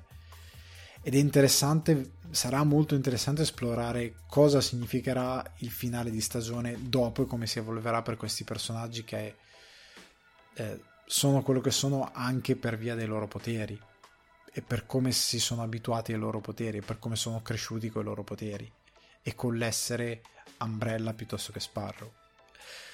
E, um, ed è interessante che comunque in questa stagione fanno i conti con quello che sono e con quello che hanno fatto nelle, nelle, in generale. Cioè Five fa i conti con quello che ha fatto nel corso di tutta la sua vita, sempre però per colpa del padre. Elison, eh, Victor, ehm, tutti fanno i conti. Klaus, Klaus è meraviglioso in questa stagione. Ognuno di loro fa i conti con quello che sono, con i loro poteri, con quello che hanno fatto con i loro poteri con quello che hanno permesso che, face- che che il padre facesse loro. È molto molto interessante il discorso che, che fanno perché ritornano tutti ai loro traumi. E io faccio un plauso, come avevo anticipato, a il passaggio Vania Victor, quindi Elliot Page, il caso diciamo Elliot Page perché non voglio fare spoiler, però è trattato in un modo molto dolce, perché Umbrella Academy sa essere così, è proprio una famiglia disfunzionale, però nel senso più divertente del termine, nel senso che son, ognuno di loro è un mezzo pazzo, è uno spostato totale per via di quello che ha subito e di come è cresciuto, però è chiaro che hanno un cuore enorme tutti quanti loro, cioè hanno un cuore di un certo tipo. E quando c'è questo reveal questo cambio verso Victor e si mostra Victor per la prima volta il modo di, di, di, ricevere la cosa da parte della famiglia è molto bello. Ed è molto sincero. Ed è per ora che io abbia visto e che io sia a conoscenza uno del, del, dei modi più dolci per fare questa cosa cioè è, è la, l'accoglienza più bella che ho visto fino ad ora di questa realtà del nostro presente e mi è piaciuto un sacco. Veramente un plauso a eh, chi ha scritto le puntate, ai sceneggiatori, a come l'hanno messo in scena e anche al cast. Veramente molto bello come momento. Al di là di questo, io devo dire che mh, mm, ho amato particolarmente il personaggio di Victor in questa stagione, mi è piaciuto un sacco. Eh, perché ha dei contrasti ben precisi, perché ha eh, paga un prezzo molto alto per quello che ha fatto nella stagione precedente. E come ho amato tantissimo anche il personaggio appunto di Klaus, che finalmente il suo potere ha un. È strano il suo potere perché è un. Cioè, che potere è? La cosa che mi piace di questi personaggi è che hanno dei poteri che sono assurdi, però che hanno delle conseguenze interessanti e che sono tante volte più relative alla loro persona che al totale di quello che possono fare. E però il potere di Klaus è bello perché mm, dà una, una forza a lui come personaggio molto particolare. Questo suo contatto che ha con i fantasmi, la morte. L'ho trovato molto interessante anche perché lui è un personaggio pieno di vita, per quanto in verità sia molto depresso per certi versi per quello che ha subito. Eh, però è, è, uno dei campioni della, della, stagione. Come poi a me piace 5, cioè a me 5 eh, piace tantissimo come personaggio, mi piace tantissimo l'attore che lo interpreta è un genio. Cioè, o, son, le cose sono due, o un fenomeno o ehm, quel ruolo gli si cuce addosso tantissimo. Perché lui ormai sono anni che interpreta Five ci sta crescendo nei panni di Five, però è perfetto. Cioè, lui fin da quando era un po' più ragazzetto si trova a interpretare un personaggio che in verità ha tipo 70 anni, una cosa così, che è più grande di quello che è lui, ne incarna in modo credibilmente gli atteggiamenti di un personaggio che è più grande di quello che dimostra. E, ed, è, ed è stupendo quello che fa anche come si confronta con certe cose di se stesso. E questi sono i miei tre personaggi preferiti della stagione, anche se mi è piaciuto anche Luther. Anche Luther alla fine mi è piaciuto perché questo maccione mandato da solo sulla Luna. Eh, e anche il suo essere mandato sulla Luna poi a un certo punto ha una motivazione raccontata con eleganza, senza gli spiegoni. Anche una cosa che ammiro di The Umbrella Academy, non c'è mai il super spiegone. Cioè, de- determinate cose non passano per dei giga spiegoni, te le fanno vedere piuttosto. Con un movimento di camera, con una scena, con una sequenza ben confezionata. E questa cosa la, eh, la ammiro. Un difetto che potrei trovare è che forse alcuni non, non gradiranno il fatto che la narrazione passa proprio per i personaggi. Cioè, nel senso che eh, è quasi relativo il fatto che stia finendo il mondo e loro devono trovare una soluzione a questa cosa. Cioè, è molto più l'emotività perché il cuore di Umbrella Academy è il fatto che hanno un'emotività talmente forte, talmente assurda questi personaggi che di fronte alla fine del mondo di fronte al fatto di tipo stagione 2 di essere tornati indietro nel tempo negli anni 50 cioè loro non è che si spostano più di tanto siamo tornati negli anni 50 siamo tutti separati siamo anche tutti litigati vabbè andate a quel paese ognuno si fa la sua vita arrivederci e grazie.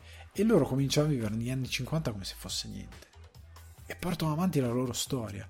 E la storia narrativa è quella poi di mezzo c'è la fine del mondo e tu hai l'urgenza perché questa fine del mondo si inizia ad avere delle conseguenze che loro de- che sono palpabili e che uniscono anche bene tutti i puntini perché non è neanche secondo, a, a, memoria così buttata lì a caso neanche a livello di unire i puntini di quello che succede. Porta tutto insieme molto bene a livello di personaggi vi discorrendo quindi non è sciatto da quel punto di vista.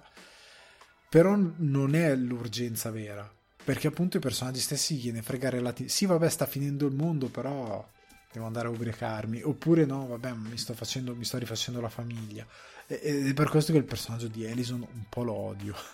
Il personaggio di Ellison è abbastanza eh, discutibile, senza fare spoiler, ma per come si comporta con Victor, per come si comporta rispetto ai suoi problemi e a quello che vuole. Io l'ho trovato abbastanza ignobile per alcune cose perché lei vuole, oddio qua dovrei fare spoiler però non ve lo dico, lei vuole delle cose ben precise che a un certo punto ottiene, che tu fai, mm, è un discreto egoismo enorme, non verso tanto i tuoi fratelli, verso l'universo, cioè una roba terribile per certi versi, è un personaggio un po' così, eh, considerando anche come si è rifatta che se la prende molto con Victor per certe cose, ma quando è finita gli anni 50 non è ci ha, passato, ci ha pensato più di due volte a rifarsi una vita e dimenticare certe cose. Parliamone chiaro. Ehm, è un personaggio anche lì complesso in modo interessante che però puoi provare, puoi arrivare ad odiare, ecco, per certe cose o puoi comunque trovarlo antipatico. Eh, però vale la pena esplorarlo. Eh, Klaus che si fa il, il, la sua setta. Comunque sta di fatto che anche in questa stagione c'è la fine del mondo fuori dalla porta, il mondo si sta disgregando e loro sono lì che fanno cose. È molto interessante, a me piace, però mi rendo conto che per alcuni possa essere sì, ok, ma io voglio che la storia vada avanti, che loro siano direttamente coinvolti nel, eh, nel flusso degli eventi, mentre qua è un po' quasi indiretto, è quasi accidentale loro essere coinvolto. Cioè, a un certo punto sono quasi tirati in mezzo da, dal disegno dei grandi eventi, non in modo brutto, ripeto, ma in modo molto intelligente, però sono quasi tirati nel mezzo, è più tirato avanti da quello che fanno loro. Posso capirlo se qualcuno non lo possa gradire, però è fatto bene, è fatto non è forzato a livello narrativo e funziona e loro secondo me sono troppo grandi. Quindi Umbrella Academy stagione 3 per me è promossima e non vedo l'ora della 4. È, è uno show che ha una voce originalissima. Ehm, è una proposta totalmente diversa rispetto a Marvel, totalmente diversa rispetto a DC, totalmente diversa rispetto a The Boys. È una cosa aliena rispetto alle altre eh, opere che non ci piglia niente e che comunque non va tanto sull'idea del supereroe ma va su altro, proprio sui personaggi, su cosa significa crescere in un determinato modo e affrontare determinate cose, traumi, eh, personalità, eh, è molto bello. Quindi se non l'avete mai visto io ve lo consiglio. Secondo me se vedete la prima stagione difficilmente non ve ne innamorerete perché ha un umorismo e un'inventiva che tante altre serie non hanno neanche e non avranno mai neanche tra un milione di anni. È proprio originale, interessante, intelligente per tante cose. Quindi Umbrella Academy 3 promossa. Andiamo avanti con il cinema d'estate. Cinema d'estate io chiudo la rubrica di quest'anno. Chiudo, non so se la chiudo perché magari nel riprenderla sarà ancora estate e ci butto dentro un film. Però per ora, diciamo chiusura, cinema d'estate, torno in animazione Penguin Highway lo trovate su Netflix, è del 2018, regia di Hiroyasu Ishida, sceneggiatura di Mokoto Ueda ed è tratto dal libro di Tomihiko Morimi. Produzione studio colorido, che avevamo già visto per eh, Mio, Un amore felino, o Whiskers Away, che era un film che mi aveva un po' stranito per alcune cose, ma che avevo sostanzialmente gradito, sempre su Netflix, e che a settembre arriverà con una produzione Netflix distribuzione più che altro Netflix, Drifting Home in arrivo a settembre, 26 settembre o inizio settembre, non mi ricordo, a settembre c'è un botto di roba, compreso questo Drifting Home che io mi aspettavo più che altro per l'estate, io speravo uscisse per l'estate. Comunque lo studio colorito è uno studio giapponese molto interessante, che ha fatto anche altre robette, anche Star Wars Vision ha fatto qualcosa, c'è robetta molto interessante, ne ho parlato altre volte. Penguin Highway di cosa parla?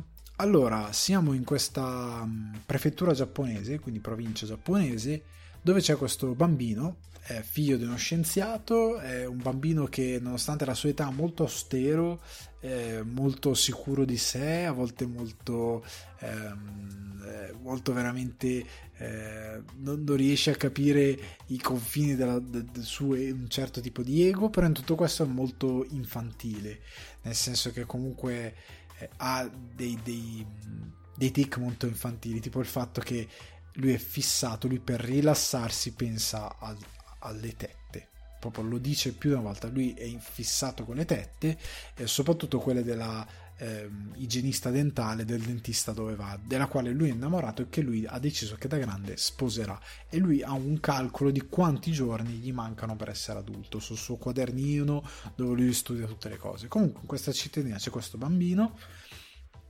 molto particolare, però molto simpatico, che un giorno eh, è, ha acceso a mille il suo interesse perché il suo unico scopo è svegliarsi tutti i giorni e imparare qualcosa di nuovo perché lui dice sono intelligentissimo, da grande sarò ancora più intelligente, da grande sarò ancora più cose, ogni giorno sono contento perché imparo cose nuove, un giorno viene attratto dal mistero che improvvisamente nella cittadina compaiono dei pinguini. Compaiono dei pinguini che triggerano una serie di eventi che lo portano a studiare questo fenomeno, a, cerchiare, a cercare di capire dove vengono e come mai sembrano essere collegati a un personaggio che è molto vicino a lui e che diventa un, un uh, e che trasforma tutta questa storia in una sorta di sci-fi, è letteralmente una sorta di science fiction alla giapponese. Allora, cose che mi sono che ho amato tantissimo. Allora, lo studio colorido gli faccio un applauso perché tra gli studi che fondono 3D animazione ehm, diciamo classica è uno di quelli che forse lo fa meglio. Forse perché è quello che sperimenta di più. Negli ultimi anni ha sperimentato di più. E in questo film guardate io stavo per dire che era quasi perfetto a livello di ehm, non buttare mai via un fotogramma nel senso che anche in Bell mi ero triggerato perché c'erano un paio di situazioni dove è tutto così dettagliato e poi c'è il personaggio senza volto, occhi, caspio, stai facendo tutto così bene. E poi perché alcune cose 3D non erano granché integrate. In questo film stavo per dire perfetto, ma per veramente saranno non lo so quanti frame, sono veramente pochi secondi, c'è un'animazione buttata un po' lì. Sono pochi frame ed è un peccato perché eh, a livello di animazione è meraviglioso meraviglioso. C'è anche un'altra, forse un'altra sezione in cui usano un po' uno spazio 3D un po' male perché ci sono degli alberi che sono palesemente bidimensionali nel momento in cui si muove la camera. E lì ci voleva però il 2018, uno studio al suo terzo film, che comunque realizza non è mai sciatto, è tutto molto dettagliato, tutto molto curato. Devo dire che a livello di animazione tradizionale eh, sono grandiosi, fanno tutto molto bene quindi un grande applauso da questo punto di vista. Eh, però lo studio colorido, ecco, li devo ammirare per questo, perché hanno una bella sperimentazione e la portano avanti molto bene. parlando delle cose che mi sono piaciute al di là della sperimentazione tecnica della, della parte visiva, comunque, ripeto, se qualcuno non si fosse capito, è in eh, animazione tradizionale, quindi con i disegni. Ha delle integrazioni 3D, si vedono qui e là, in particolar modo una scena, una sequenza alla fine si vede un po' di più, però non è incredibilmente invasivo e noioso. È integrata bene e il film è animato straordinariamente bene. A me è piaciuto un sacco. Poi magari arriverà qualcuno che se intende e mi dirà che, cretino, che sono un cretino, però secondo me è straordinario. Cioè, non una roba rivoluzionaria, però è fatto molto bene. Quindi non vi porterà fuori. È veramente bello a livello artistico, con dei bei quadri costruiti molto bene in alcune scene, con una bella fantasia dove servono alcune scene sci-fi. Mi è piaciuto un sacco. Torniamo un attimo indietro le cose che mi sono piaciute base sono il fatto che il film ha un grande umorismo, cioè nel portarti l'infanzia, perché è la storia di questo bambino, del suo migliore amico che è un po' un fifone perché anche lui è un po' un secchione, un po' il suo braccio destro, eh, del bullo della classe che picchia un po' tutti, che non è veramente cattivo, però ha un qualcosa di un po' cattivo in sé. Ehm, da, da, in modo molto infantile della ragazzina del, della sua eh, classe che lui ammira, ma l'ammira, ma non la vede come, eh, come dire, co- come possibile eh, traguardo romantico, ma la vede un po' più come un'alleata o una grande amica o una grande mente perché questo ragazzino, come tutti i ragazzini che sarà capitato magari anche a voi quando sei piccolo, tendi a innamorarti della ragazza più grande. Eh, per il semplice fatto che non la vedi bambina, la vedi più non, tant- non solo a livello fisico, ma la vedi, ti sembra un- irraggiungibile e quindi tendi a innamorartene un pochettino della ragazza più grande. E mi piace che hai trasportato questo lato. Come mi piace il fatto che lui è un bambino, è molto austero, usa anche parole un po' mh, alte per un bambino e viene preso in giro anche per questo. Oh no, comincia a parlare così, non lo capisco. Da, da ragazzo che lo bullizza un po', anche se lui risponde molto bene al bullo. Eh, però ecco, ha dei tratti tipici che ti ci riconosci, cioè se ti ricordi come essere bambino alcune cose ti ci riconosci perché è proprio infantile, cioè le capisci, eh, come il fatto di innamorarsi della ragazzina più grande, eh, come il fatto di eh, essere comunque a dei tratti molto ingenui della sua personalità. E, e, ed è pieno di idiosincrasie, cioè essendo un racconto sci-fi, però essendo anche questo tipo di sci-fi fantastico che è diventato la wave di questi nuovi studio. Cioè questi nuovi studio, eh, studios giapponesi si sono un po' lasciate le spalle Ghibli, che è una cosa che ammiro. Cioè nel senso, eh, Ghibli ha il suo stile Miyazaki, eh, ehm, oddio non mi sta venendo il nome, eh, Takata, ehm, hanno il loro stile, però lo lasciamo alle spalle perché non è il nostro. Noi abbiamo un'altra poetica, quindi scelgono anche per raccontare una rom-com come Your Name di Shinkai o in, come in questo caso questo ehm, Penguin Highway, diffondere magari la nostra tradizione, il nostro senso di magia con però qualcosa principalmente di sci-fi, quindi lo stupore del fantastico, fonderlo con lo sci-fi che non sia puramente scientifico come magari facciamo noi occidentali, ma che sia un po' più fantastico e che, che sia un po' più sopra le righe come il fatto di parlare di sostanzialmente esistenza, eh, fine del, del, perché poi diventa molto serio e molto drammatico a un certo punto, soprattutto nell'ultimo atto, fine dell'esistenza, eccetera, eccetera, così tramite dei pinguini, dei pinguini e tramite il Jabberwocky, che nel, non so perché il doppiaggio italiano è pronunciato male Jabberwocky, credo sia pronunciato male perché credo la pronuncia giusta sia Jabberwocky, se non ricordo male anche il film di Gill, Gilligan, ehm, Gillian, ehm, non Gilligan, Gillian. Eh, comunque il Jabberwocky, ci sono questi animali fantastici, principalmente i pinguini.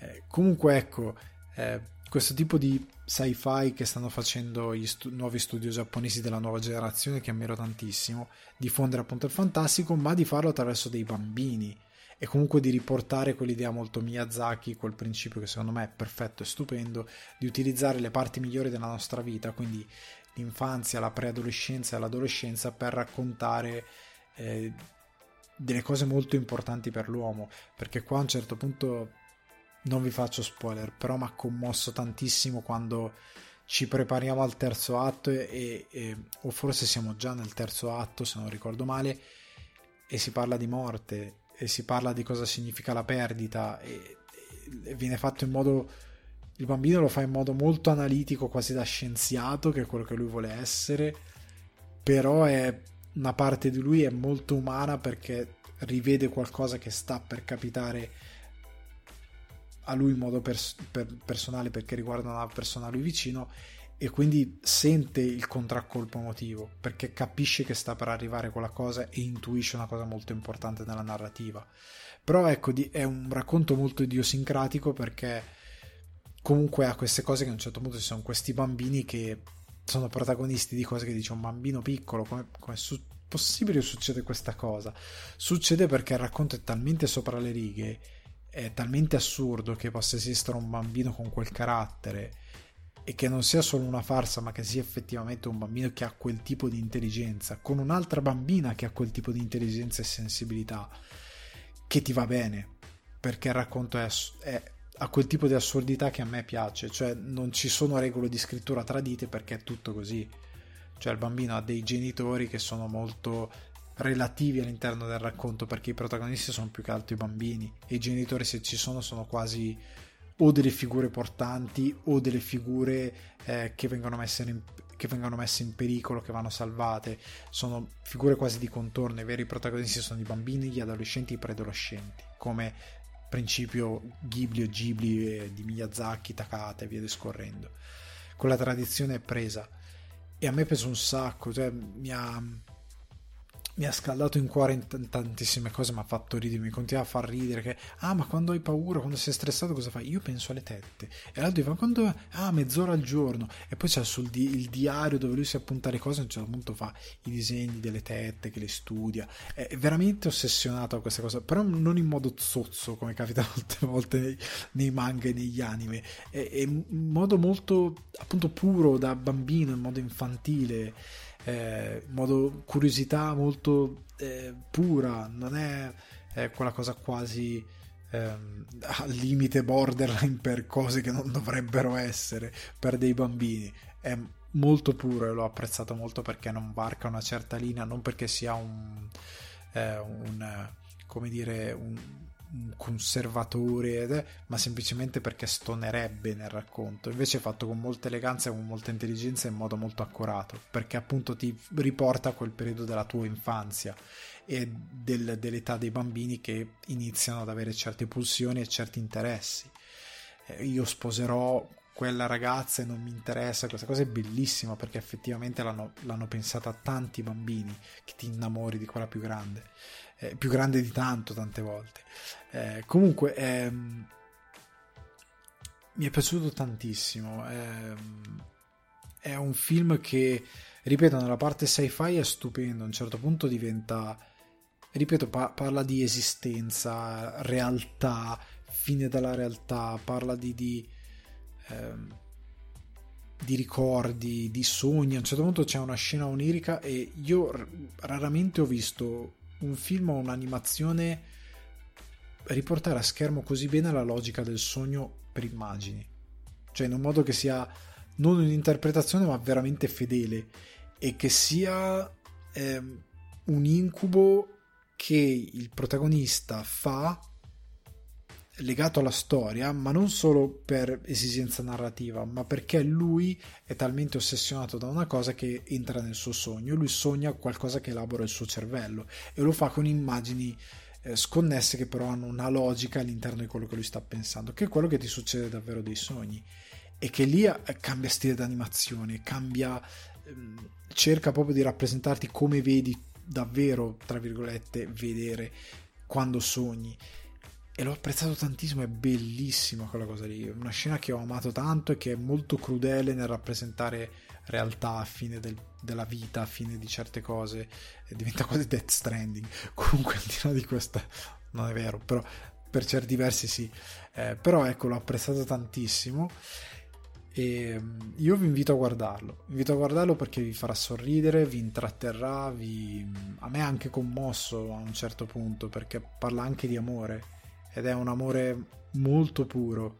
E ripeto nei giapponesi tende ad andare tante volte quasi verso il sesso, verso un dramma eccessivo, qua invece è molto puro e, e fa una cosa che molti a Nolan criticarono perché non era venuta bene. Sapete in Interstellar c'è la cosa, ah ma se l'amore fosse calcolabile scientificamente, qua c'è una cosa che può essere un parallelo, però non è così fredda perché Nolan il suo difetto è che è un po' freddo per certe cose, non è molto calcolata, è molto più accurata perché i giapponesi lo sanno fare. E il modo in cui questo bambino di scienza, questo scien- piccolo scienziato, si approccia all'amore è molto più umano, molto più caldo, molto più eh, legato alla logica giapponese del, della volontà, del credere in qualcosa e diffondere un certo tipo di, spiri- di spiritualità anche a la logica e di farlo in modo che le due cose non cozzino. E nel contesto narrativo funziona perfettamente. E quindi io, ripeto, guardatevelo, io non mi aspettavo questa cosa. Io mi aspettavo che questo Penguin Highway fosse una roba molto più leggera, molto più sopra le righe, molto più eh, ingenua.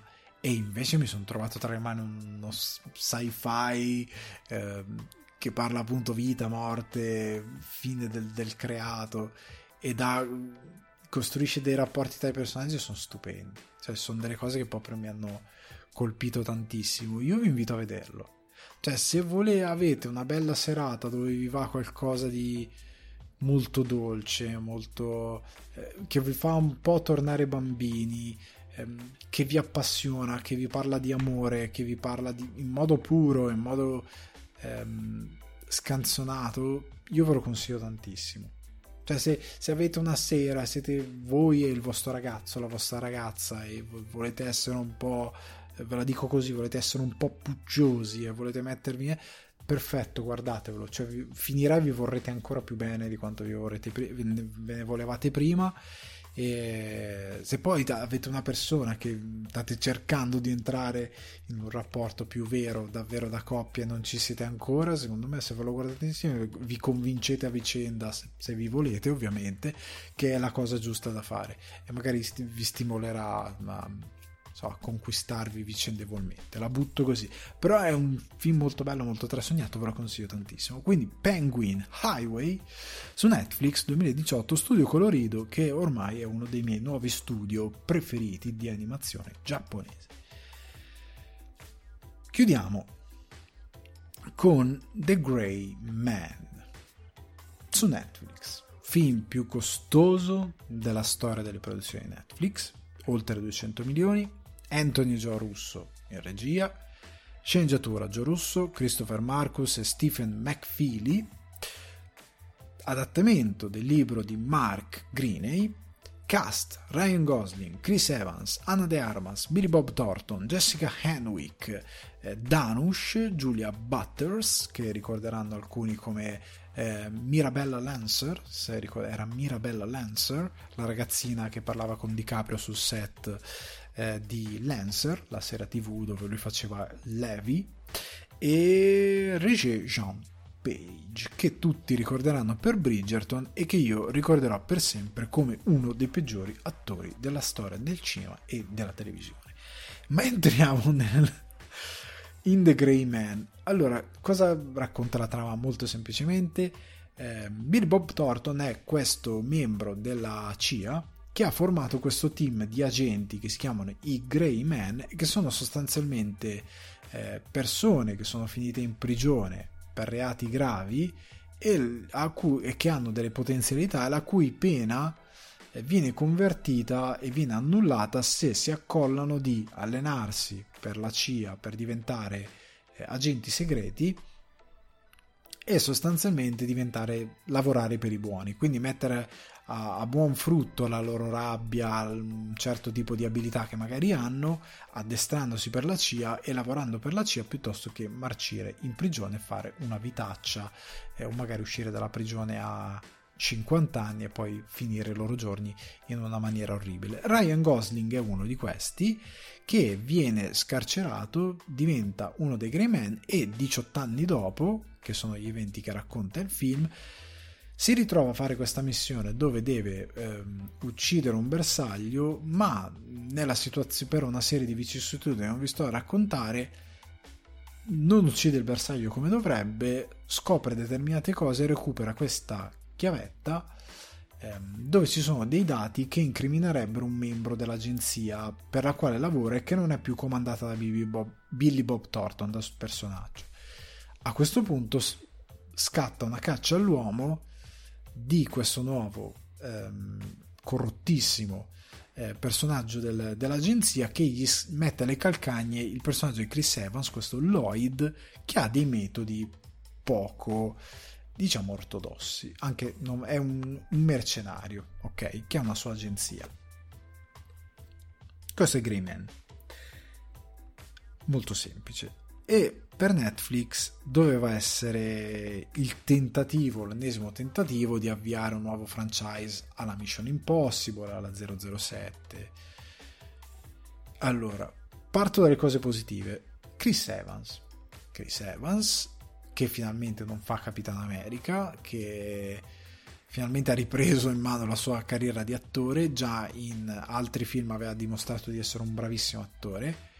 In ehm, Knives Out dimostra le sue capacità di saper fare l'infame, anche se ha fatto per anni l'uomo più buono del pianeta. E anche qua dimostra di saper incarnare benissimo e saper dare una presenza a un villain, ok? E finiscono qui le cose positive. Cioè, questa è l'unica cosa positiva del film. Ok, anche se alla fine Ryan Gosling e Anna De Armas funzionano persino B- Billy Bob Thornton, anche se ormai è sprecato, in quello che deve fare funziona. Gli attori non sono mai brutti, eccetto Rishi Jean Page, perché veramente per me non sa recitare. Mi dispiace, non, non lo dico con, però veramente non è capace. Chris Evans però è la cosa che spicca. Il problema è che il resto del film è un disastro. È veramente un disastro. Eh, a partire dalla scrittura. La trama di Grey Man è molto semplice. Il problema è che le connessioni tra i personaggi sono molto blande e prive di tensione. Cioè il film è raccontato molto male. Sia per come utilizza determinati flashback e flash forward, che sono un po' buttati nel corso della trama, è una cosa che criticavo anche a Moon Knight. Se fai dei flashback e dei flash forward per dare tensione e forza ai personaggi e ai rapporti tra loro, devi saperli dosare e devi saperli inserire e raccontare, soprattutto a livello di messa in scena, in modo che diano tensione e in modo che ti diano un rapporto empatico che ti spieghi la, la, il rapporto tra due personaggi che dia tempo a te come spettatore di farti crescere questa cosa. In uno dei rapporti fondanti di questo film è quello tra eh, il personaggio di Gosling e il personaggio della Butters, la ragazzina loro hanno un bel rapporto, il problema è che viene buttato a un po' in cacciara questo flashback all'interno del film, non è raccontato benissimo, non ti passa davvero il legame tra di loro e alcune mh, battute che ricorrono non sono sfruttate anche bene perché non ti dà il tempo di costruire emotivamente il rapporto tra di loro ehm, e il primo che mi dice ma è un blockbuster, cioè ho fatto il video apposta, basta con questa cosa, perché anche se è un blockbuster la scrittura deve essere fatta in modo decente. Secondo me non è raccontato così bene e non sfrutta molto bene queste con- connessioni, come un po' non sfrutta molto bene non solo l'emotività tra i personaggi, ma il personaggio di Gosling stesso, il Grey Man. Cioè il, il, il suo conflitto interiore, il modo il fatto che lui ha commesso una determinata cosa che l'ha portato in prigione. Cos'è questa cosa che ha commesso? Il fatto che lui ha determinati traumi che l'hanno portato a diventare quello che è diventato. Il fatto che Gosling è grossissimo in questo film, l'hanno pompato come i pazzi. Ehm, secondo me inutilmente perché non ha sfruttato così bene questo fisico che si è fatto per questo film.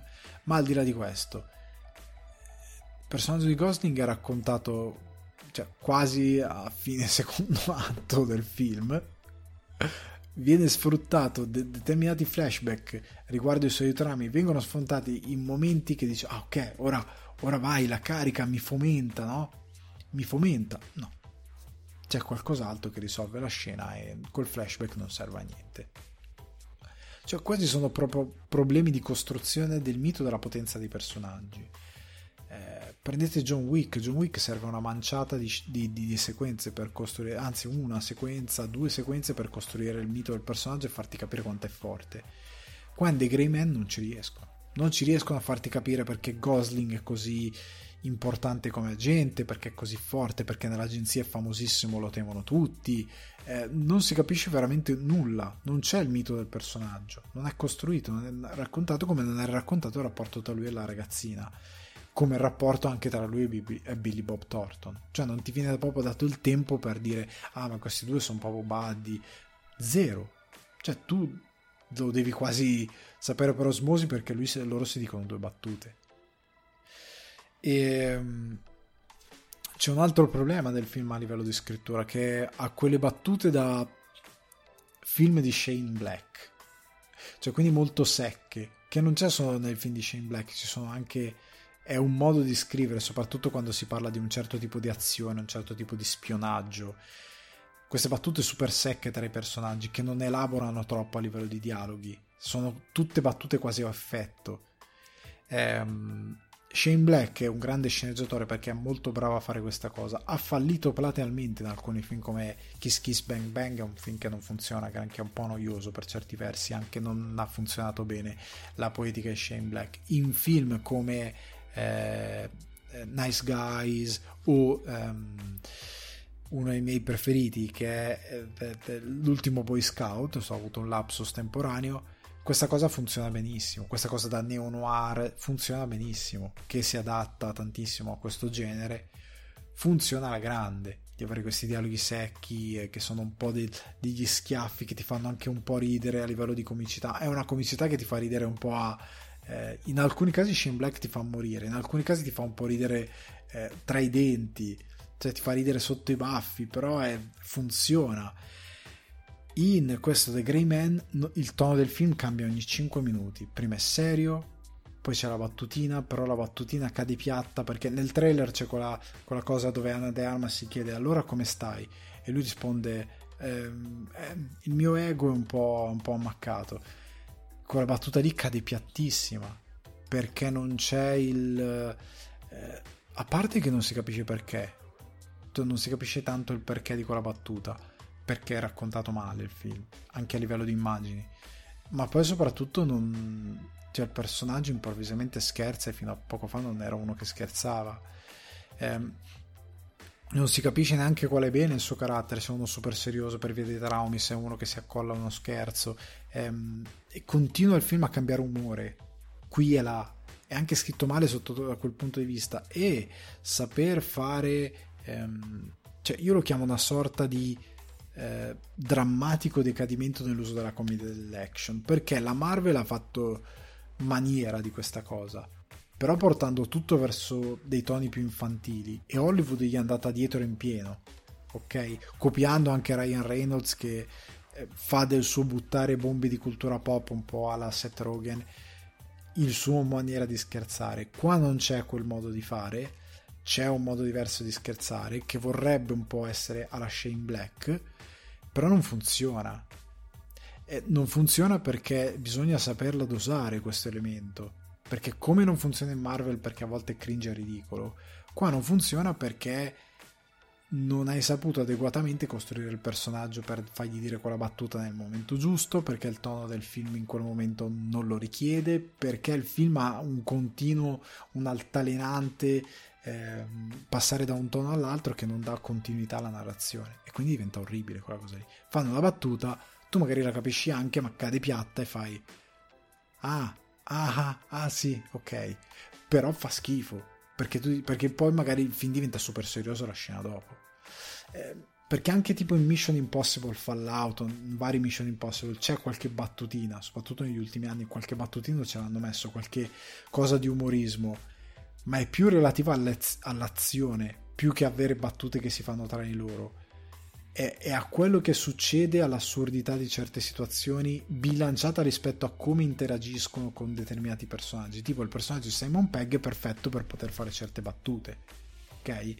ehm, e quindi in base alla situazione che, che ti propone un alleggerimento dei toni funziona. Qua non c'è lo strumento che ti permette di far funzionare le cose, perché la battuta, come nella Marvel, è in bocca potenzialmente a chiunque, anche al personaggio più serioso, e quindi non va bene, perché non c'è un'adeguata costruzione.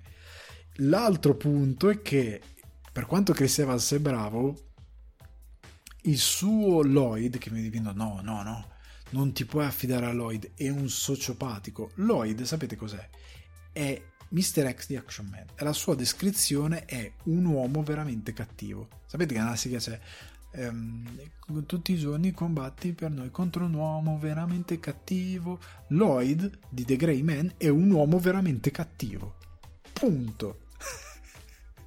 cioè è uno che eh, la moglie gli dice, eh, la, la, compagna gli dice, senti eh, Lloyd, vai giù in focacceria a prendere due pezzi di focaccia con la scamorza e lui va bene, vado. Lui esce di casa con in mano 10 euro, che, che te torna anche col resto, ti prendi anche un, un, un estate, lui esce di casa e nel percorso per andare da casa sua al fornaio, lui sgozza due persone, ammazza un cane e dà fuoco a una panda. E lui torna a casa tutto pieno di sangue con ancora una maglietta un po' in fiamme e la, e la compagnia dice ma Lloyd ma che cacchio hai fatto eh, mi davano fastidio ha dato fuoco tu una panda. Tu dici ma perché? Tu avevi 10 euro davi 10 euro vieni a casa era a posto così. Ma io vado contro le regole. E tu dici ma che regole? Cosa stai non ci sono regole dovevi andare a comprare una focaccia. Lloyd è così.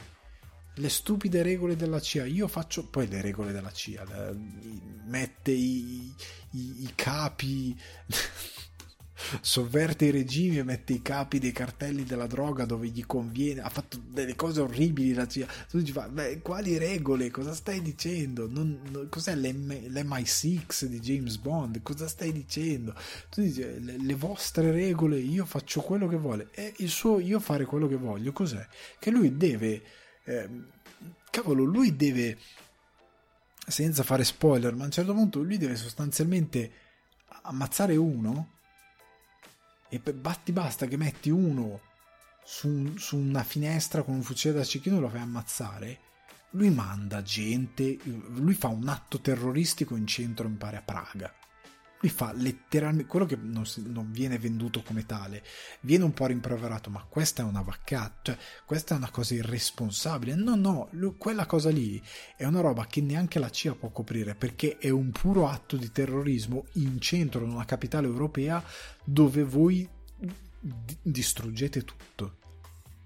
E non ha alcun se- quella scelta che fa il cattivo non ha alcuna logica Zero, ma non logica rispetto al nostro mondo, logica all'interno del film.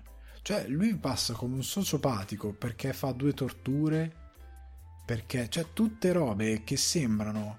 Cioè, sei un sociopatico nel mondo di Peppa Pig, ma nel mondo delle spie, quella cosa lì, cioè, in un mondo dove ti fanno il, cos'è, il waterboarding, quello che ti mettono la pezza in faccia e ti buttano l'acqua per farti confessare e tu hai, sensazione nel mondo dove ti fanno questo come la, la norma, cioè fanno a Guantanamo, stero, tu non mi puoi presentare uno che semplicemente fa delle cose senza senso, è un sociopatico, non è un sociopatico, è uno che dopo due giorni la CIA va e fa cosa cacchio fai gli attentati?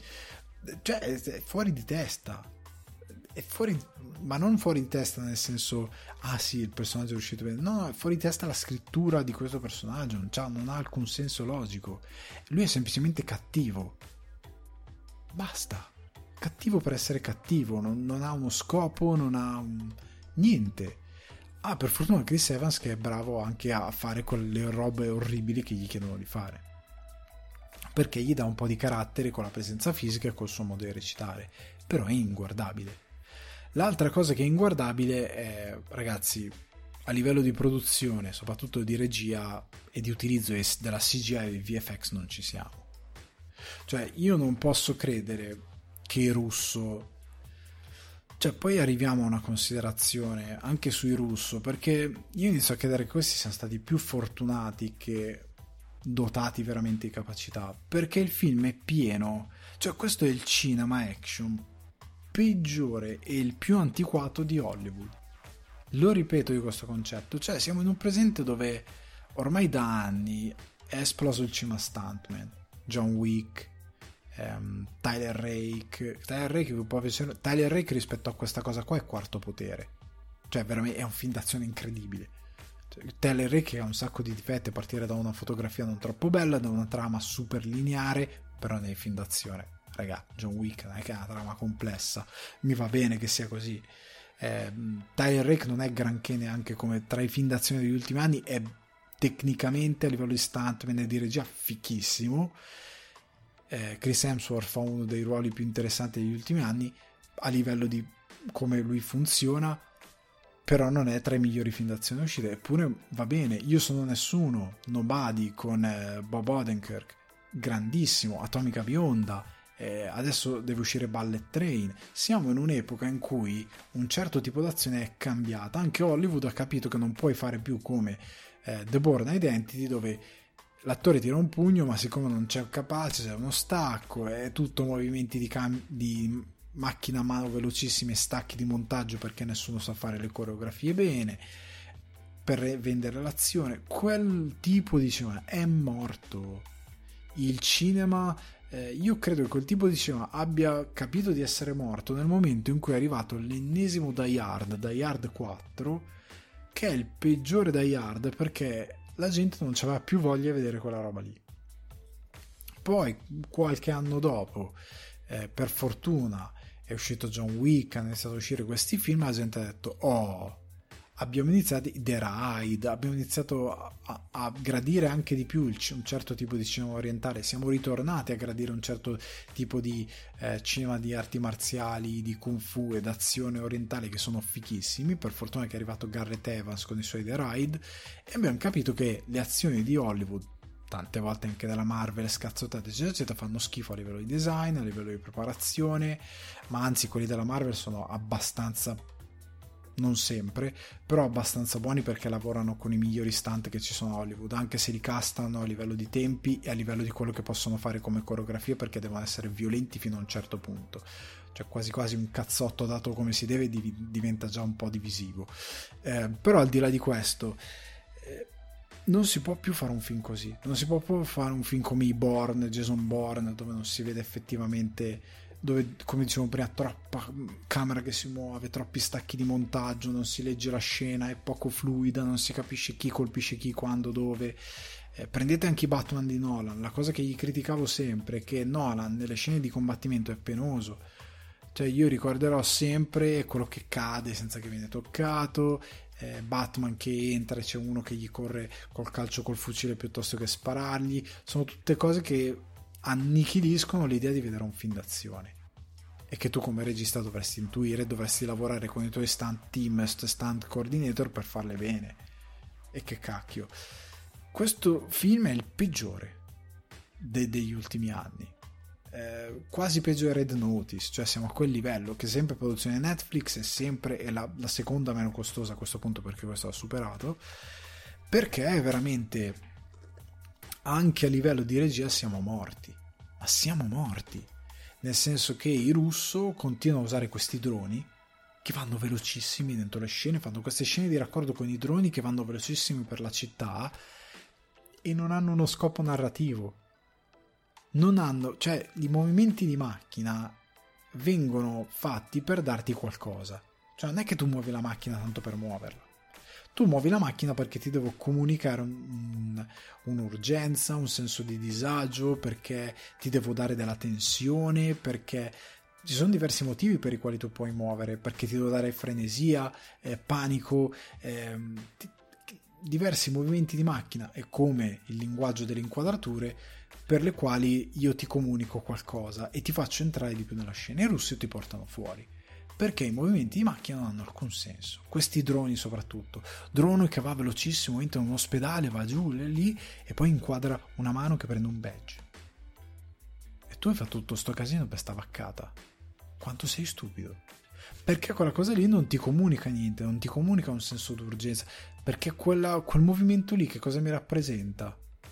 Niente anche perché siamo in un ambiente che conosciamo già tante volte o semplicemente perché quel, eh, quella cosa lì non mi crea neanche uno stacco adeguato dalla scena prima alla scena dopo, perché mi crea un super cineti, cin, cineti, cinetismo, cineticità, non mi sta venendo come dire, mi crea un momento di eh, cinetico molto veloce, molto eh, di movimento per poi magari una scena che è statica.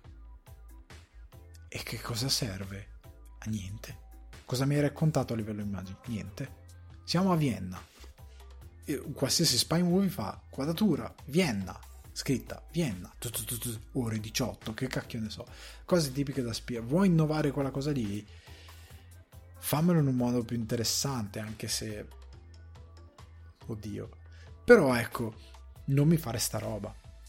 Oltre al fatto che questi movimentoni di macchine, ah, che in alcuni casi sono droni perché passano per ambienti, cioè partono dal cielo, vanno giù, volano tra i palazzi, non può essere altro. In altri casi sono, credo, del, dei bracci che usano in un, modo particolare, almeno anche lì non abbia usato un drone. In modo particolare in una scena all'inizio dove Ana De Armas e, e Ryan Gosling sono in questa enorme stanza eh, dove stanno, si stanno menando con degli altri e ci sono questi due supponiamo che siano droni, anche se lì non, non, so se hanno usato dei droni, però sono talmente veloci che potrebbero esserlo, anche se la tecnologia ha mai visto dei, eh, dei bracci di alcune camere che fanno dei movimenti velocissimi, fluidissimi, a una velocità senza senso, e si sono visti anche in, eh, oddio, il film di guerra, eh, quello tutto in un finto unico take, non mi sta venendo il nome, comunque anche in quel film si sono viste delle cose e sono fatte con camere appese a, del, a dei sistemi straordinari, quindi potrebbero anche non essere droni in, questo, in, questa sequenza particolare, dove c'è questo movimento macchina che fa zoom, va verso il personaggio e poi stacca. Cioè non vedi neanche che dà un pugno. Non, cioè io avrei capito se, quel, se tu mi fai questo movimento macchina dall'alto verso il personaggio veloce, io lo capisco se tu vai dall'alto perché stai entrando, magari tu stai seguendo, ecco, come puoi raccontare bene quella cosa? Loro si stanno picchiando, ok? Loro sono in questa stanza che si stanno picchiando. Perché io ti dovrei fare un'inquadratura di movimento di questo tipo? Te la potrei fare se arrivano altre guardie, altri bodyguard, che magari corrono in un corridoio, tu le segui, fai un piano sequenza che segui eh, queste guardie che arrivano da una balconata mentre loro sono sotto, segui queste eh, bodyguard che stanno arrivando corrono la, e superano la camera e vanno verso magari due scalinate, una a destra e una a sinistra che portano verso questo enorme eh, spiazzo.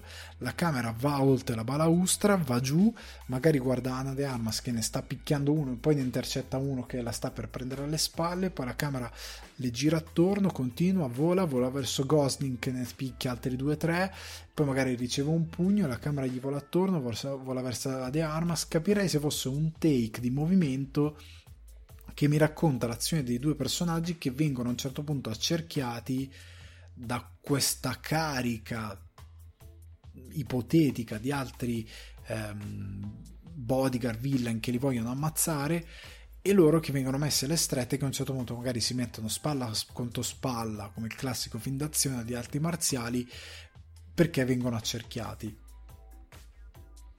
Io a caso non, non me la sono io vi giuro non me la sono scritta in scaletta vi ho reso meglio una scena perché se voi poi guarderete il film e l'avete visto quei movimenti di macchina non hanno alcun senso perché non vi raccontano niente.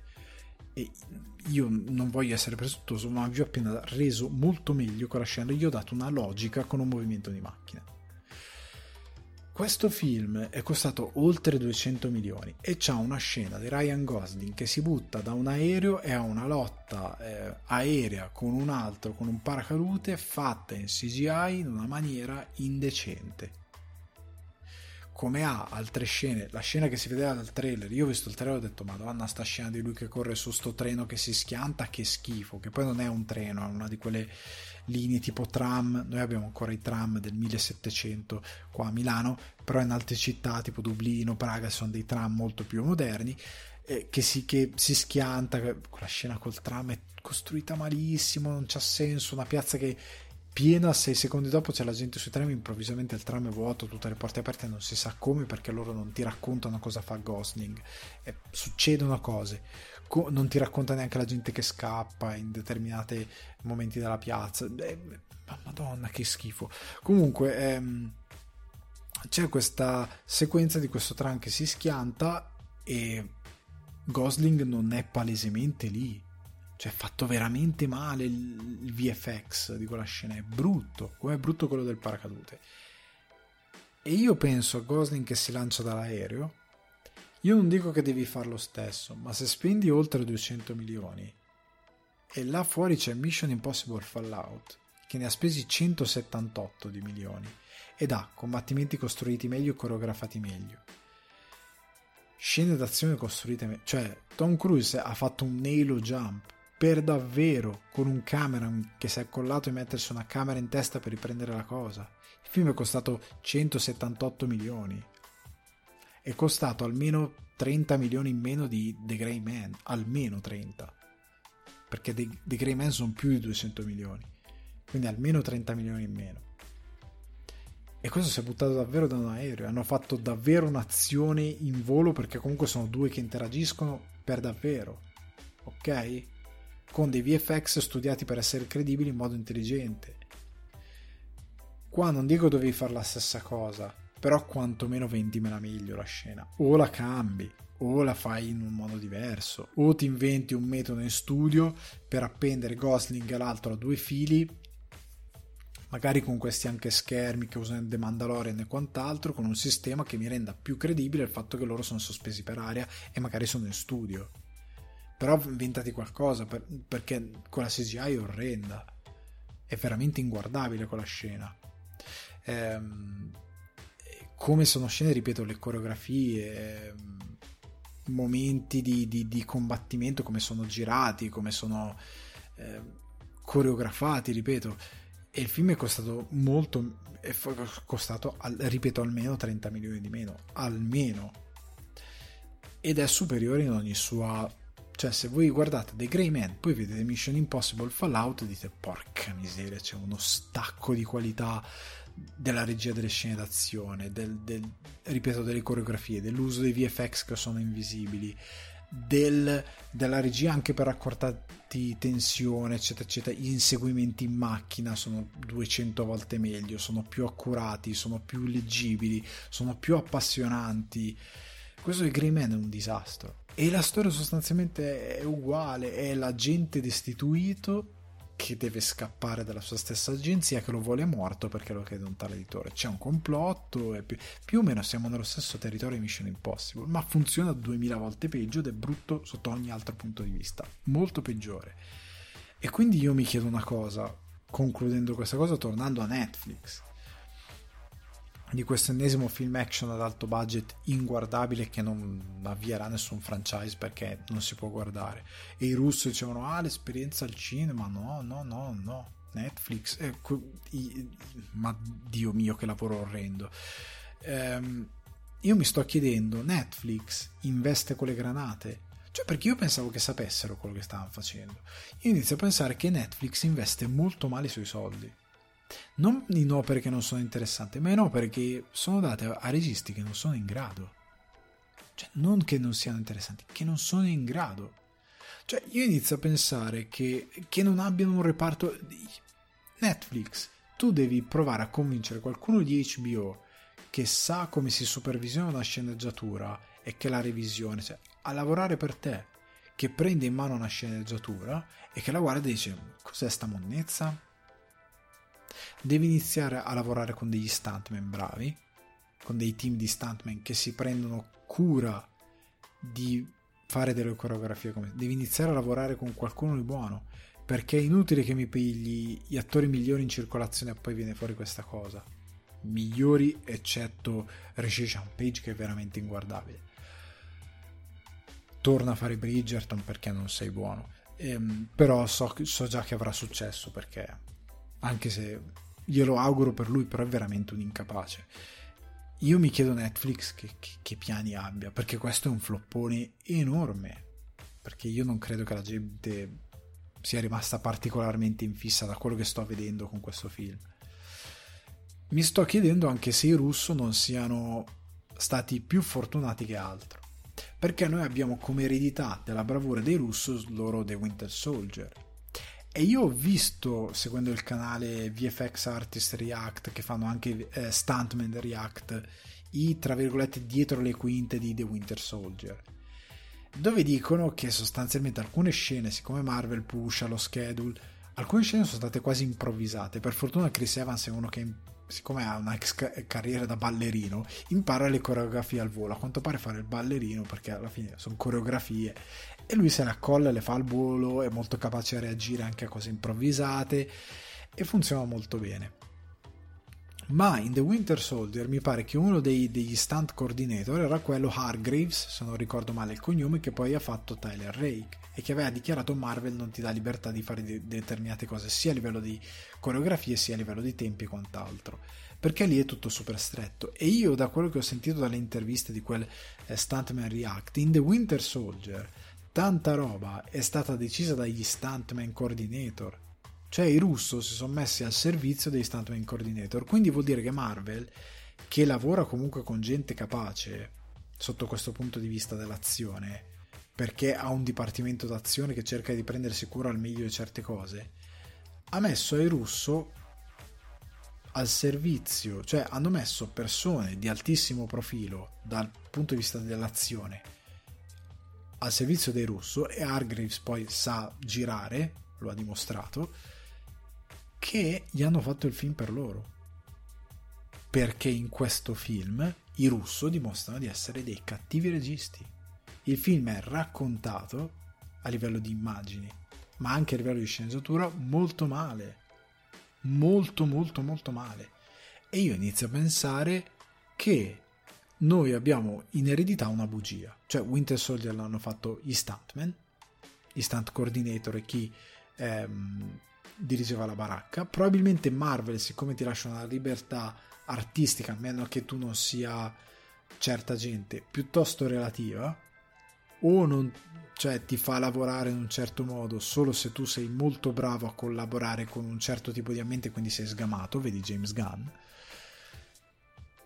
altrimenti a qualcuno che ti dirige molto bene in determinati momenti e anche dei mediocri come Russo riescono a venirne fuori molto bene. E questo vuol dire anche i due Avengers che a livello di azione eccetera eccetera funzionano ma inizio a pensare che funzionano perché alle spalle hanno ripeto un team molto molto molto forte che li segue perché questi non sono Joss Whedon. Cioè Joss Whedon le sa fare scene d'azione e sa costruire certi momenti. E infatti la sua regia è migliore di quella dei Russo in ogni momento. Ma mi sto chiedendo appunto se la memoria che abbiamo dei due russo non sia data dal fatto che hanno avuto dei grandi collaboratori, perché quando vanno solo, cioè volano per i fatti loro, come in questo film Netflix, e quindi hanno la, la produzione dice vai sfogatevi, fate quello che volete, fanno della robaccia orribile, perché a livello di regia qua non ci siamo, è brutto il film sotto ogni punto di vista. Quindi vuol dire che questi sono i russo quello che sanno fare e non sono capaci o, o più che non capaci sono mediocrissimi. Ok? Quindi vuol dire che hanno bisogno dei supervisori che dicono no, questo non si fa, no, ascolta lo stunt coordinator, no, ascolta il team, no, ascolta quell'altro e loro si mettono a servizio degli altri e ne vengono fuori bene. Questo è il mio sospetto. E poi mi sto chiedendo se Hollywood, considerando alcune produzioni action che sono uscite recentemente, ha capito che ehm, Tom Cruise e il cinema stuntman sono quello che vuole il pubblico. Perché Maverick, che, che ne dicano quegli spostati della Sony, ha fatto successo perché la formula di Tom Cruise funziona. Appendersi fuori da un aereo funziona. Fare l'halo jump per davvero funziona. Impa- avere un attore che si prende la briga di quantomeno impararsi due coreografie ed eseguirle. Perché, raga, ti puoi fare male imparando delle coreografie, ma fino a un certo punto. Cioè, se fai le cose fatte a modino e non sei in un set del terzo mondo, ti può succedere qualcosa molto relativamente. Se fai tutto a modino, guardate, eh, Keanu Reeves. Keanu Reeves che si mette in prima linea e paga quella cosa lì paga moltissimo, che si fa anche le scene in macchina, si fa i corsi per imparare. Il pubblico vuole questo, non possiamo più, non si può più dare al pubblico robaccia tagliata ogni 6 secondi con i movimenti di macchina a caso, con, gli, con le... Um, um, gli stuntman o scusate le coreografie che non raccontano nulla perché lo stile di combattimento, quello che fanno i personaggi, raccontano anche il personaggio chi è, come combatte, come si può ehm, sbrogliare da certe situazioni. E ripeto, se fondi delle, um, del, delle coreografie che non raccontano granché, delle riprese che non riescono neanche a dare giustizia a queste coreografie che sono state imbastite, e una scrittura indegna, il film è un disastro e è tutto quello che la gente non vuole vedere. Se questo film fosse andato al cinema alle Hope, io credo sarebbe uno dei flop dell'anno. Sarebbe stato uno dei flop dell'anno. E i russo dovevano tornare, come già hanno detto, ah ci piacerebbe fare Secret Wars. I russo volevano tornare dalla Marvel perché hanno capito che senza la Marvel fanno The Grey Man. Ed è un film inguardabile. Quindi ragazzi, io a questo punto, ragazzi, mi ha fatto una puntata lunghissima, credo che sarete contenti per quelli che mi hanno detto vai, vai, vai. Eh, io vi ringrazio per l'attenzione, eh, puntata enorme. Eh, vi auguro una buona estate, io mi prendo una pausa, vi ricordo seguite il canale Alessandro Di Guardi per trovare eh, le recensioni, ehm, le recensioni, scusate, le rubriche che usciranno in questi giorni ehm, per chiudere il ciclo estivo e per augurarvi eh, delle buone vacanze per tenervi ancora un po' compagnia. Eh, condividetele ragazzi se il canale vi piace, se quello che vedete come contenuti, condivideteli, mettete mi piace, attivate la campanella, fatemelo anche sapere nei commenti se vi piacciono, eh, se avete gradito. Eh, c'è il buymeacoffee.com slash sul divano di Ale. Se non volete diventare member, se non avete occasione di fare una donazione, anche solo se votate il podcast, se lasciate le stellette, se lo, mettete il follow, eh, se lo spammate, che voi mi ascoltate da iTunes, da quello che è. Se queste, fate queste piccole azioni che richiedono pochissimo, aiutate il mio lavoro e aiutate comunque a crescere il contenuto. Ehm, quindi io vi ringrazio in anticipo, vi ringrazio per eh, avermi seguito in questi giorni, anche se sono in burnout assoluto. Eh, vi ringrazio sempre per, per, l'attenzione che mi date, per i feedback che mi date. E um, ragazzi, buona estate, ci sentiamo presto. Voi mi perderete comunque. E um, grazie ancora. Ciao ragazzi, a presto.